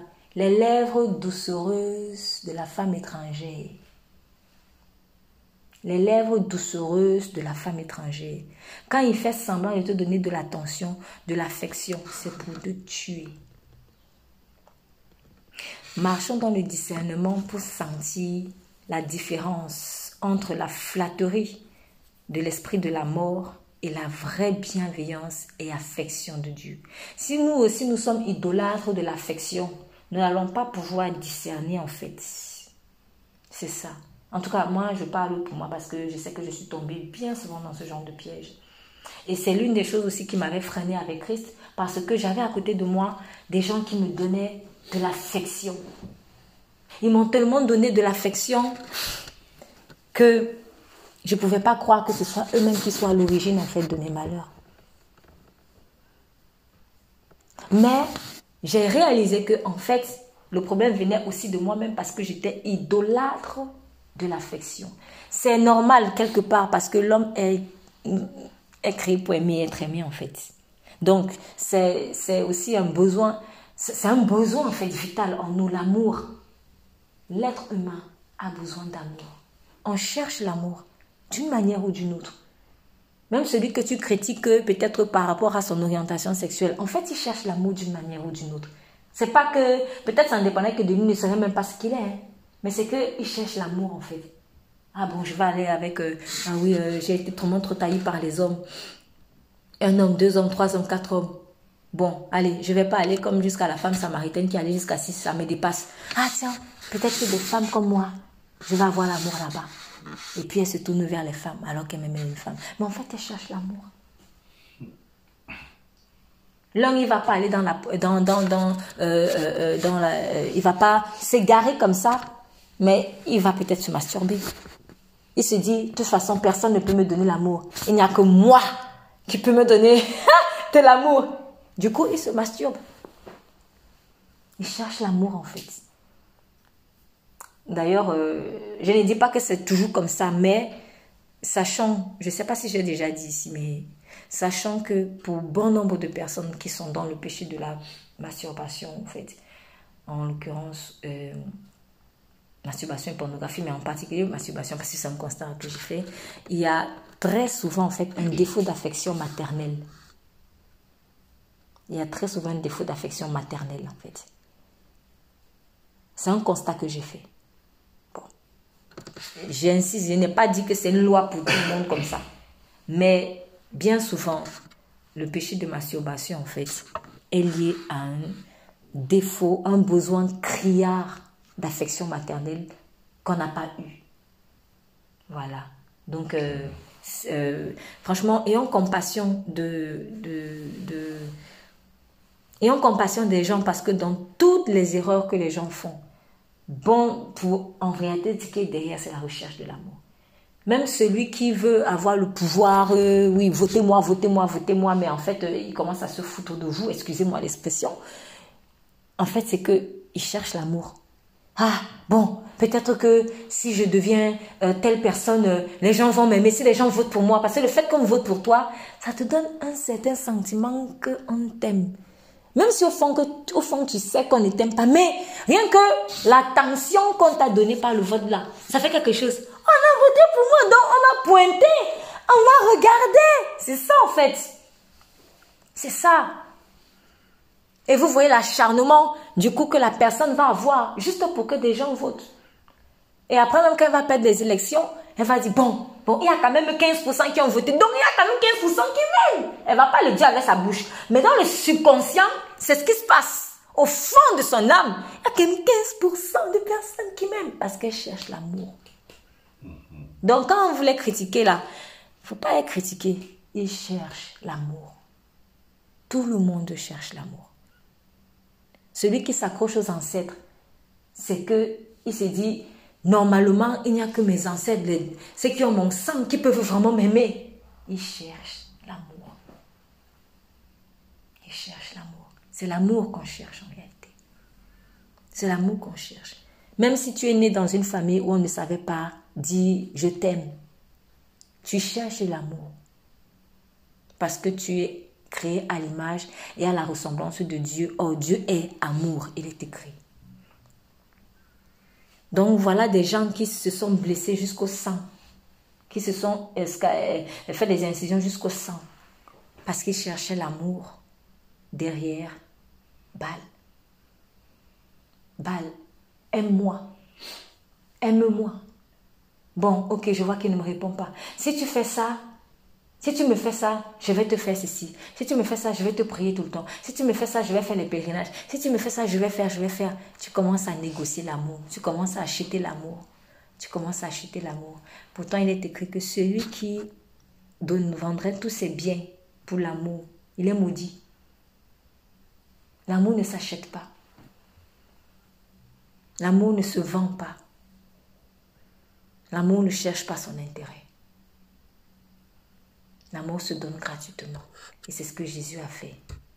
Il n'a même pas attendu que je sois conçu pour m'offrir l'amour. C'est-à-dire, il s'est seulement dit, quand elle va naître, quand elle va grandir, quand elle va me regarder, j'espère qu'elle va réaliser que moi seul peux lui donner vraiment l'amour qu'elle cherche ou qu'il cherche. Donc, Vraiment, euh, là, c'était une... Pour poser le contexte, dans 1 roi chapitre 18, l'idée ici, c'était vraiment de poser le contexte de cet esprit des deux volants. Euh, je vous avais aussi dit, bon, pas, pas dans le cadre de culte, mais dans le cadre d'une prière pour ceux qui étaient là, que cet esprit des deux volants, en fait, c'est un esprit qui veut mimer le papa et la maman. C'est important de savoir ça. Je suis en train de dire quelque chose d'un peu, peu profond. Mais je crois que c'est important que vous sachiez ça. Quand il y a l'esprit des veaux qui anime quelqu'un, les deux veaux, en fait, c'est un démon, Baal et Astarté, ils veulent prendre la place de ton papa et de ta maman. C'est-à-dire que, en fait, comme nous, nous, nous, sommes, euh, nous venons d'un papa ou d'une maman, en tout cas sur le plan naturel, bien sûr, pas sur le plan spirituel, mais sur le plan naturel, nous venons d'un papa ou d'une maman. Donc, euh, ce qui veut dire que nous avons tous besoin, quelque part, d'une affection paternelle et d'une affection maternelle. La preuve, je peux avoir euh, grandi avec une maman qui m'a beaucoup aimé, mais peut-être je n'ai pas eu de père. Ça va se ressentir dans ma vie.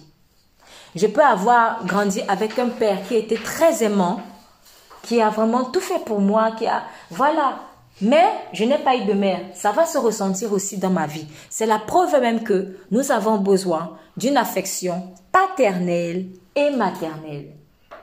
Seul Dieu peut donner les deux parce que c'est lui qui les a créés. Donc, le diable, comme il ne peut pas créer, il ne peut pas créer ça. Donc, il faut qu'il se dédouble. Dieu, lui, n'a pas besoin de se dédoubler.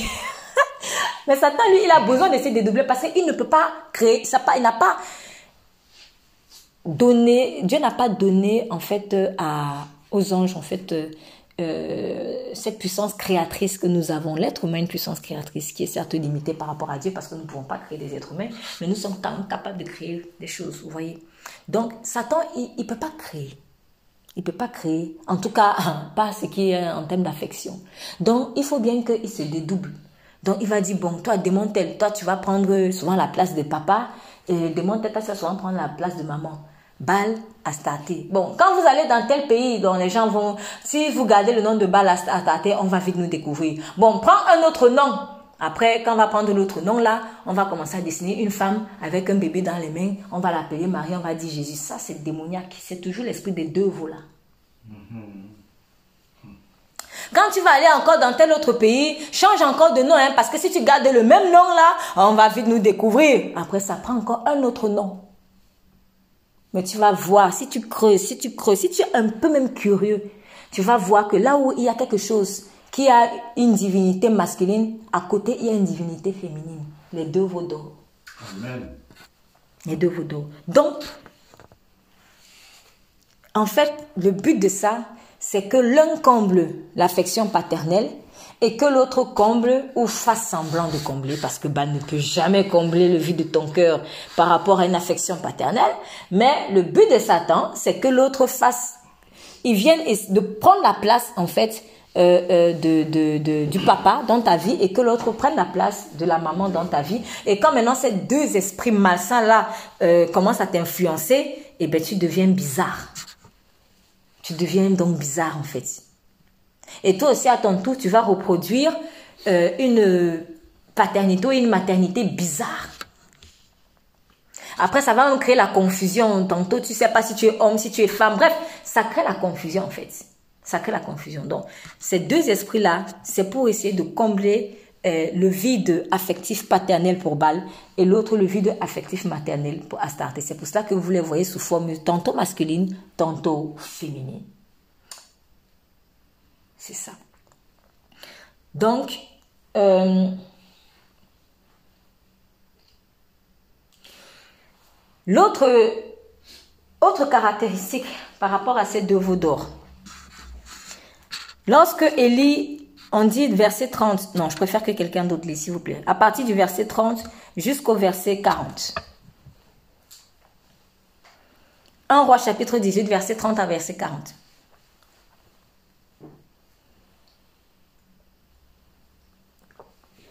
Élie à tout le peuple Approchez-vous de moi. Tout le peuple avança avec lui.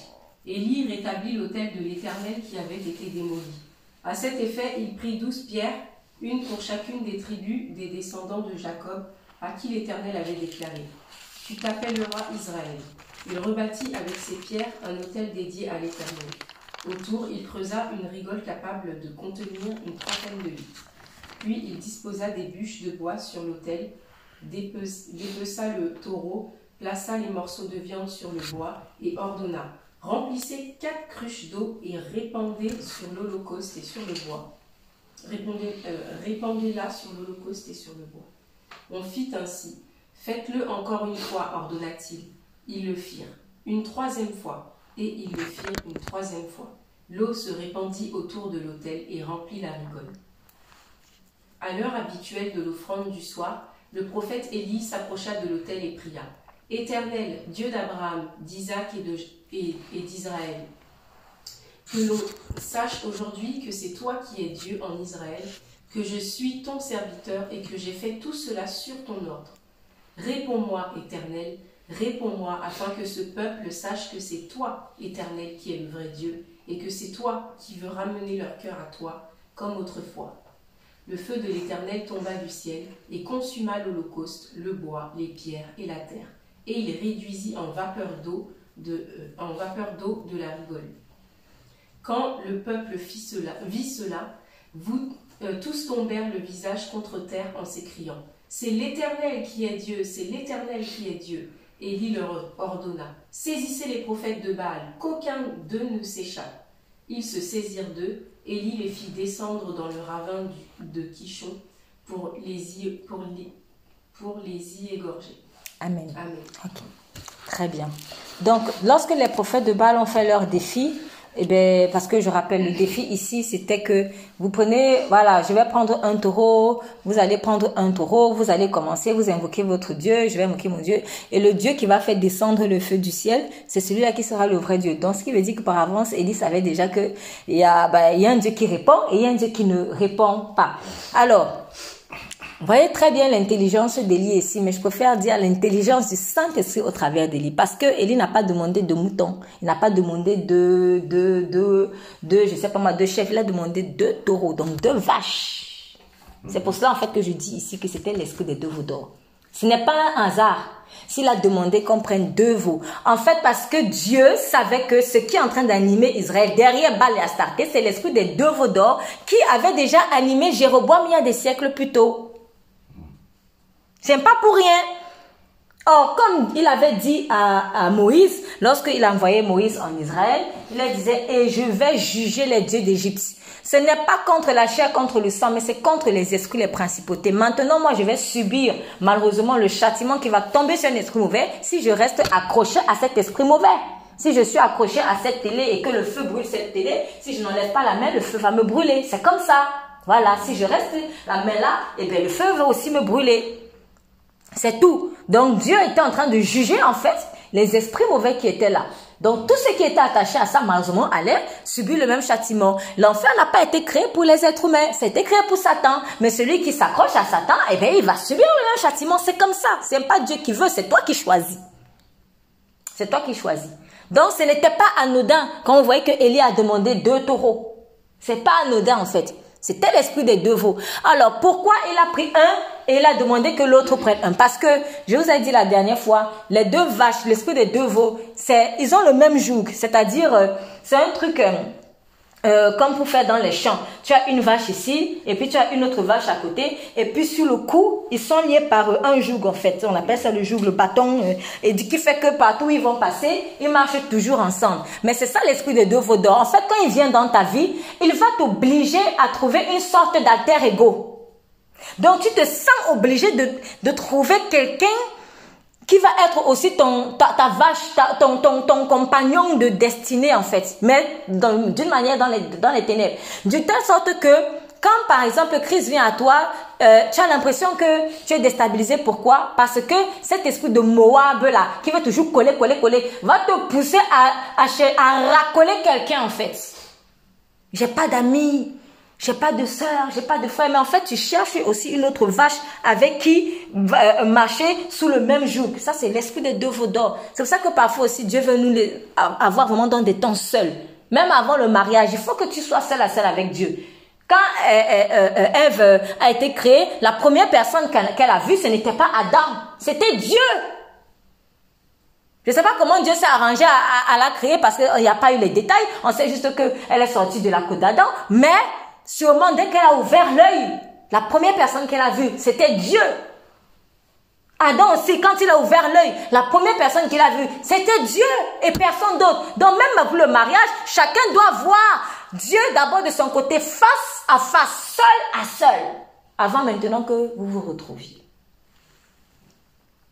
Mais l'esprit de Satan, lui, il veut que tu, tu te colles à une autre vache esclave comme toi pour aller faire ses chants pour aller faire ses champs.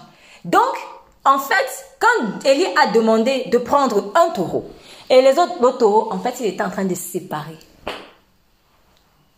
C'est comme si Dieu était en train de prendre son épée et faisait vent, je coupe le joug. Chacun dans son coin. Ah oui, c'est ça. Dieu veut créer des séparations souvent avec des gens, avec des situations sur lesquelles je suis comme prisonnière ou comme prisonnier. C'était spirituel ce qu'il faisait. Et c'était aussi un message qu'il donnait à Israël. Arrêtez de chercher des acolytes pour des acolytes. C'est moi votre acolyte. C'est moi votre acolyte. Mais l'esprit des deux vaudeurs là, il veut t'imposer à voir comme acolyte qu'un autre esclave aussi. Comme toi. Et vous, vous restez tous deux dans l'esclavage. Si je suis sous le même joug que toi, comment moi je vais te sauver? Puisqu'on est tous deux menottés. Ou alors prisonniers au cou, au cou en plus. Vous savez, si on m'attache avec la main, si j'ai de la force, je peux me débattre.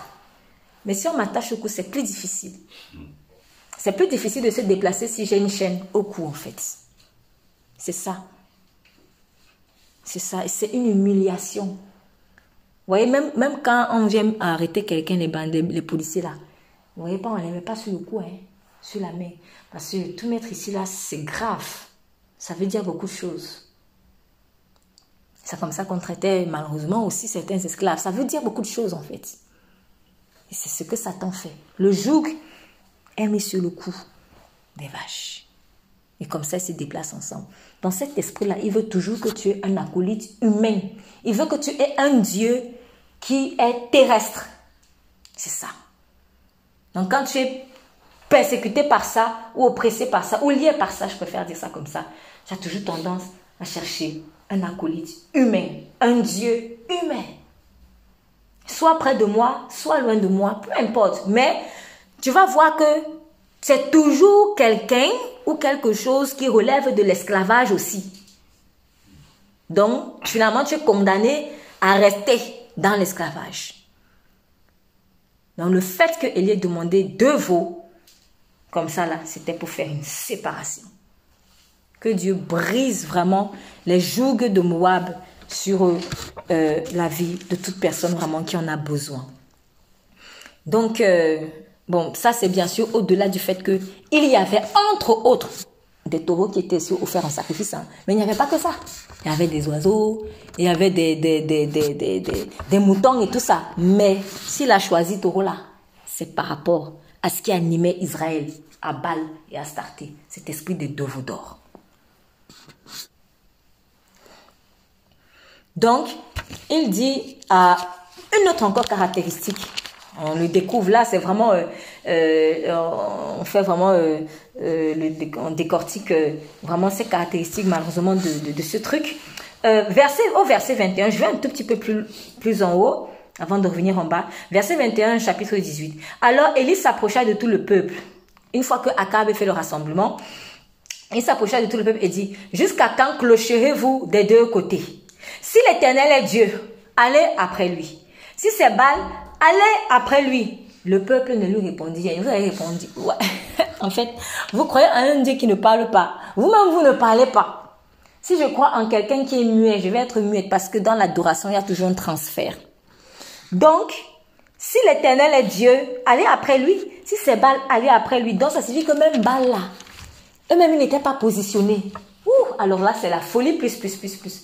Donc, eux, ils croyaient en balle, mais eux n'étaient pas positionnés. Du coup, en voyant ce passage, j'ai repensé à cette personne quand elle me parlait. Je me suis dit, mais quand elle, me disait que oui, oui, si peut-être l'Afrique ou je sais pas moi, les, Africains sont pauvres, c'est parce qu'ils ont oublié les ancêtres et que les ancêtres sont fâchés. D'un côté, bon, je lui avais dit, de toute façon, c'est Jésus qu'est-ce qui sauve. Mais après, je me suis dit, non, mais vraiment, en tout cas, si les esprits des ancêtres là sont fâchés, ils ont raison d'être fâchés. S'ils existent, ils ont raison d'être fâchés. Parce que vous n'êtes pas positionnés. Tantôt tu avais Dieu, tantôt tu avais lui. Même le diable n'aime pas les gens qui ne sont pas positionnés. Enfin, il préfère au minimum que tu ne sois pas positionné, mais idéalement, Satan veut que tu lui sois fidèle. C'est ça. Donc, si tu n'es pas fidèle, il faut aussi se fâcher. Ah oui. Ou tu es froid, ou tu es chaud. C'est ce que le Seigneur a dit. Ou tu es froid, ou tu es chaud, et où tu es chaud, pardon. Si tu es tiède, je te vomirai. Même les fois là, il n'a pas dit je te vomirai. Même les fois là, le Seigneur n'a pas dit je te vomirai. Mais c'est au tiède. Donc les gens qui sont un côté froid, un côté chaud, un côté froid, un côté chaud, on ne sait pas où ils sont.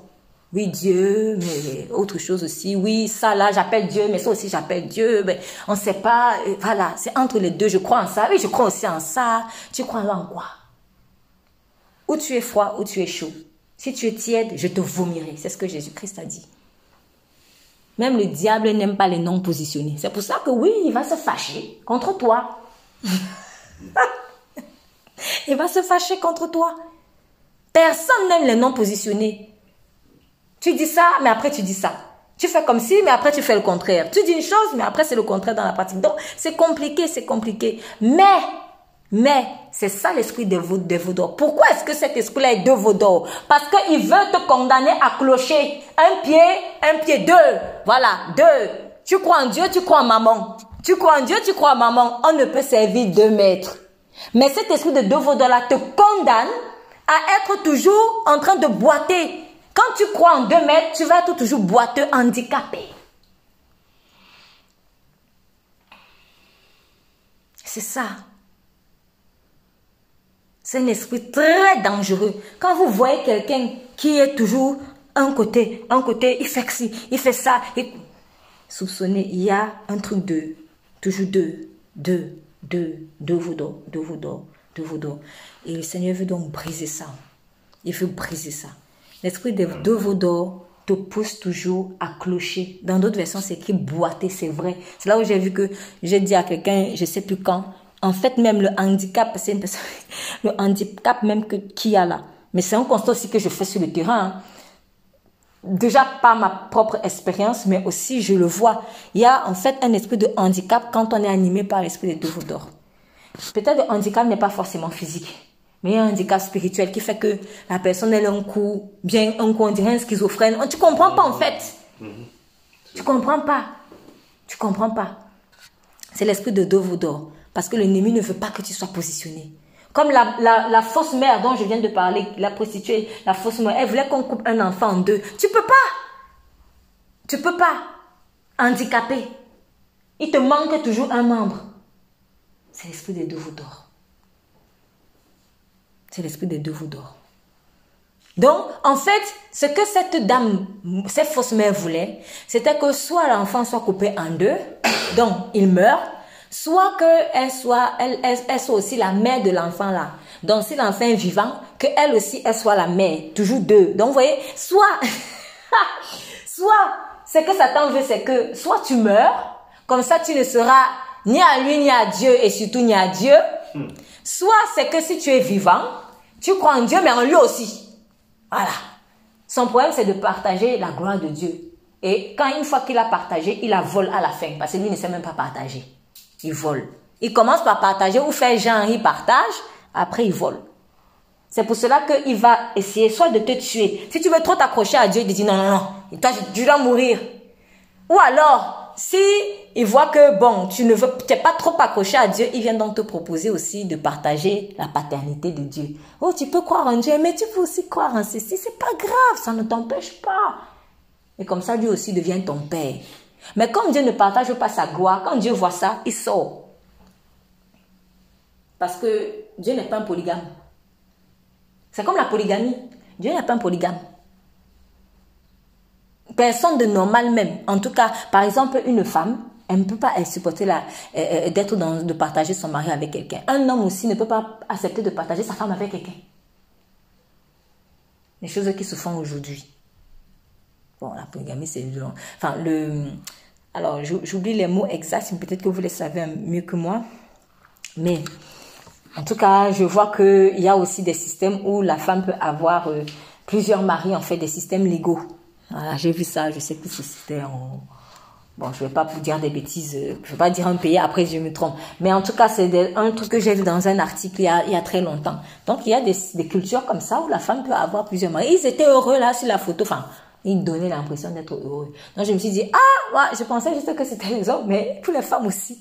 C'est comme pour vous dire que c'est tout ça qu'on appelle la polygamie, le fait d'avoir plusieurs conjoints. C'est la folie. C'est la folie, que ce soit du côté de l'homme, du côté de, des femmes en fait. Et Dieu n'est pas un Dieu de polygamie. Il ne partage pas sa gloire avec quelqu'un. Quand il était épousé, il était épousé. Et ce n'est pas parce que vous avez vu que Jacob avait deux femmes que c'était le plan parfait de Dieu. C'est même pas Dieu qui allait dire à Jacob que va chercher deux femmes. Donc, il faut pas prendre les exemples euh, de soi-disant, euh, euh, euh, il faut pas prendre, pardon, les exemples de, de, de personnes qui ont, euh, sont censées en tout cas avoir marché avec Dieu pour argent comptant et dit que oui, comme il a fait ça, moi aussi je vais faire ça. Salomon avait mille, mille concubines. 700 femmes ou mille concubines, bon bref, 700, bref, beaucoup de femmes. Je sais plus si c'était 700 concubines ou 700 femmes, mais en tout cas, il y avait des femmes, des concubines, 1700. C'est pas Dieu qui l'a envoyé. D'ailleurs, la preuve, il, est, il a mal fini à cause de ça. C'est pas Dieu qui a envoyé, qui a voulu absolument que Jacob ait deux femmes. Il s'est retrouvé là-bas parce qu'on l'a comme ça, parce qu'on l'a trompé. Abraham n'a pas cherché à avoir deux femmes. Agar, c'était pas sa femme. Et quand vous revoyez le contexte, si c'était que Sarah n'avait pas eu un manque de foi, il ne serait jamais allé. Ce n'est pas parce que, excusez-moi, on est entre adultes, ce n'est pas parce qu'on va coucher avec une personne qu'aujourd'hui la personne est devenue ma femme. Il était marié avec Sarah. Techniquement, Agar, excusez-moi l'expression, c'était un accident de parcours. Et ils l'ont bien regretté. Même vous les enfants, même si je suis l'enfant de quelqu'un, vous serez fiers d'entendre que votre père a une maîtresse? Qui serait fier ici là de savoir que son papa a eu des maîtresses? Qui? Ça ne fait pas plaisir. Pourtant, tu n'es pas la femme de ton papa. Mais pourquoi ça te fait mal? Parce que c'est pas bien. Parce que tu sens qu'il y aura un partage d'affection qui va créer des problèmes. C'est ça. Et même si je suis née d'une relation adultère, c'est pas une fierté. Personne n'est fier de dire Alléluia, je suis né d'une relation adultère. Personne n'est fier de ça. Je vais dire Bon, bah, c'est arrivé, c'est arrivé. Mais je ne vais pas exploser de joie pour ça. Et ce n'est pas parce que je suis né d'une relation adultère que je vais commencer à décréter que, alors, si ma mère était la femme de mon père, ce n'était pas la femme de ton père, c'était de l'adultère. Donc arrêtons de nous voir la façon d'appeler les, les choses par leur nom. Agar n'était pas la femme d'Abraham. Et ça a créé des problèmes. Et Dieu n'approuvait tellement pas ça qu'il a dû demander à Abraham de les chasser. Pas parce que ça lui plaisait, mais parce qu'il avait un plan. Il avait un plan. Si Agar restait là avec Ismaël, elle aurait monté son fils pour aller tuer Isaac. C'est pas écrit comme ça, mais il y a des choses qui sont évidentes. Parce que quand Dieu en arrive, la chasse. Quand Dieu en arrive, là, c'est rare hein, que vous voyez que Dieu dit chasse. Mais quand Dieu dit chasse, c'est que c'est chaud. C'est que c'est chaud. C'est que c'est chaud. Comment Dieu le Tout-Puissant, l'amour en personne, peut dire à, à quelqu'un chasse la femme et son fils Comment C'est que c'était chaud. S'il a fait ça, c'est que c'était grave. Il avait vu de loin ce qui allait arriver. Donc, entre parenthèses, quand Dieu nous demande aussi des choses dures, il faut accepter. Même si c'est dur, ça te fait mal, accepte. Parce que si tu ne fais pas, ah, tu vas mourir. Tu vas regretter. Si Dieu te dit, sépare-toi de telle personne. Si tu ne fais pas, tu vas regretter. Donc, on ne fait pas les sentiments avec le péché. Oui, mais c'est quand même mon père, tout ça. Ok, c'était ton père, mais ta mère, c'était pas sa femme. Ça, c'est l'adultère. Donc, en fait, voilà. Même si même sa mère était d'accord, c'était hors plan de Dieu. Ce qui s'est passé avec Agar, c'était pas dans le plan. Et ça a créé des problèmes. Ça a créé des problèmes. Ça a créé des problèmes. Donc, Dieu est un Dieu d'ordre. J'insiste, ce n'est pas les sentiments. Ce n'est pas les sentiments. C'est un Dieu d'ordre. Même si, bah alors, il faut bien aussi savoir ceci. Le fait que je sois né, bon, bah, je je n'avais pas forcément prévu de parler de ça, mais je, sens qu'il faut quand même que je dise. Le fait que je sois né d'une relation adultérée ne veut pas dire que Dieu ne m'aime pas. Est-ce que j'ai demandé à mes parents de, de faire l'adultère? Je n'étais pas là. Moi aussi, je suis née. c'est pas, c'est pas ma faute. C'est pas ma faute.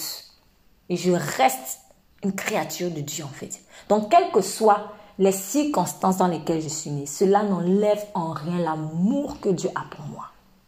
Amen. En rien, il m'aime. Il m'aime. Donc, euh, que je sois né, je ne sais pas moi, dans l'adultère, dans la fornication, dans la peu importe, je n'ai pas demandé à mes parents de faire ça. Voilà. Donc, ils l'ont fait, eux, ils n'ont qu'à voir ça avec Dieu là-bas, ils n'ont qu'à s'arranger.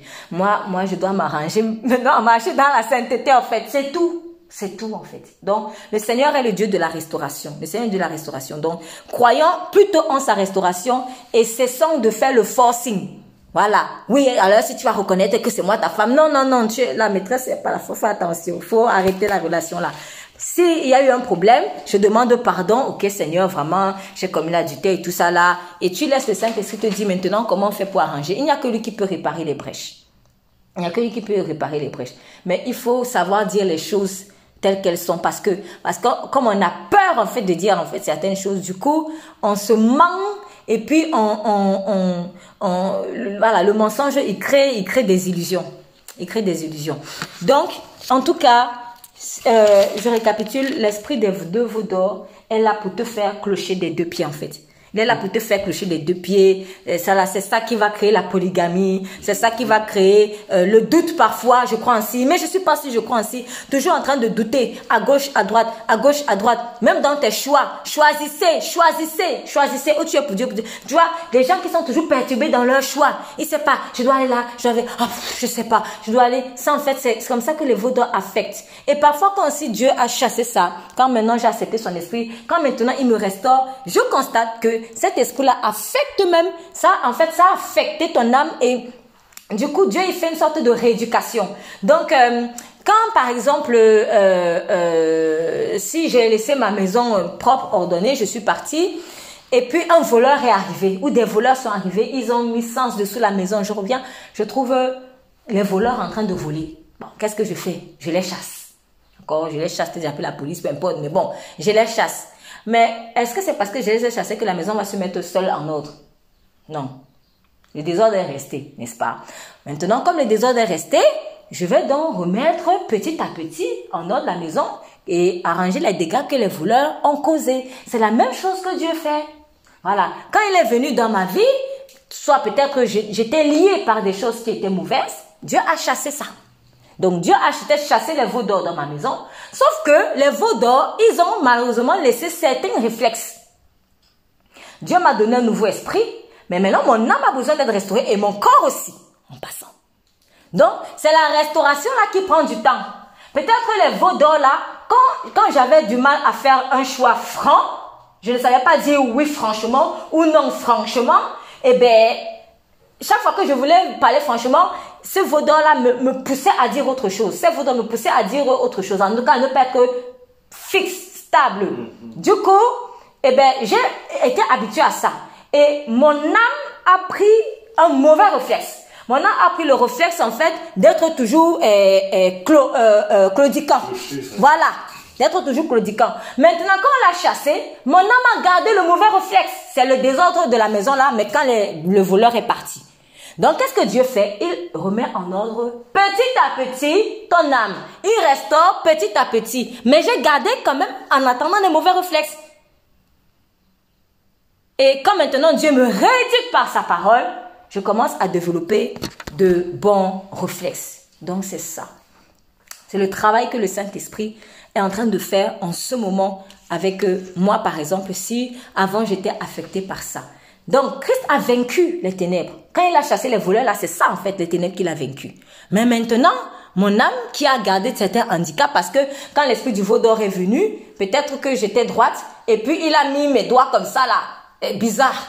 Voilà. Et il était assis dessus. On l'a chassé, mais quand on l'a chassé, l'âme est restée comme ça. Donc, Dieu, ce qu'il fait, c'est qu'il arrange. Petit à petit, petit à petit. C'est comme ça. C'est pour ça qu'il faut être patient avec nous-mêmes. C'est pour ça qu'il faut être patient avec nous-mêmes. C'est un peu comme les bras fantômes. Vous voyez, quand j'ai perdu un membre, si j'ai perdu un bras, au début, je vais souvent agir comme si j'ai encore mes deux bras. Mais en fait, c'est les bras fantômes. On appelle ça les bras, je pense que c'est ça. Hein. On appelle ça le bras fantôme. Mais en fait, tu as oublié que tu n'as plus un bras. À l'inverse aussi, c'est ça. Il y avait un esprit mauvais qui m'animait, qui m'influençait. Quand il est parti, il est vraiment parti parce que le Seigneur Jésus l'a chassé. Mais j'ai gardé un mauvais réflexe en fait. Voilà. J'agis comme si était encore là. Pourquoi? Parce que j'étais habituée à ça. Ça aussi, si peut-être vous avez subi, imaginons, un viol pendant des années. Vous avez passé toute votre vie, peut-être euh, quelqu'un membre de ma famille, de votre famille, euh, toute la vie a passé tant que vous Vous avez commencé à développer une mentalité bizarre. Il y a même ce qu'on appelle, je sais plus comment on appelle ça, ou euh, en tout cas un syndrome comme quoi tu commences même à, à être amoureuse de ton violeur. Mais c'est que c'est bizarre. C'est, un dysfonctionnement. Et maintenant qu'on a même chassé le, le violeur, tu continues encore à penser à lui. C'est les mauvais réflexes qui sont restés. Et maintenant, tu as besoin de restauration. C'est la même chose en fait. Donc, euh, euh, nous allons poursuivre la prochaine fois parce que je n'ai pas terminé sur ce point. C'est vraiment, euh, là je suis entrée dans plein de détails, mais l'idée ici c'était vraiment qu'on comprenne, qu'on comprenne pourquoi est-ce que cet esprit des deux vaudors-là est dangereux et à quel point jusqu'aujourd'hui il nous influence. Et la bonne nouvelle est que le Seigneur Jésus-Christ, il a vaincu cela à la croix. Mais prenons conscience de cette maladie et prenons conscience de la puissance que nous avons en Christ Jésus et du coup de l'importance de marcher par le Saint-Esprit parce que si c'est pas le Saint-Esprit, c'est mort. si c'est pas le Saint-Esprit, on peut pas voir ça, on peut pas comprendre ça et on peut pas sortir de là. Seigneur, nous te bénissons pour ta parole. Je te dis merci parce que tu as vaincu euh, euh, les balles et les astartés, quels que soient les noms qu'ils portent, tu les as vaincus à la croix de Golgotha. Nous te bénissons, Esprit de Dieu, parce que tu as été répandu et tu parles d'une manière ou d'une autre, Seigneur. Je te prie que nous puissions avoir l'oreille pour entendre euh, ce que tu veux nous dire et l'œil pour voir ce que tu veux nous montrer, Éternel. Que l'obéissance également vraiment soit au rendez-vous. Dans le nom de Jésus-Christ, nous avons prié. Amen.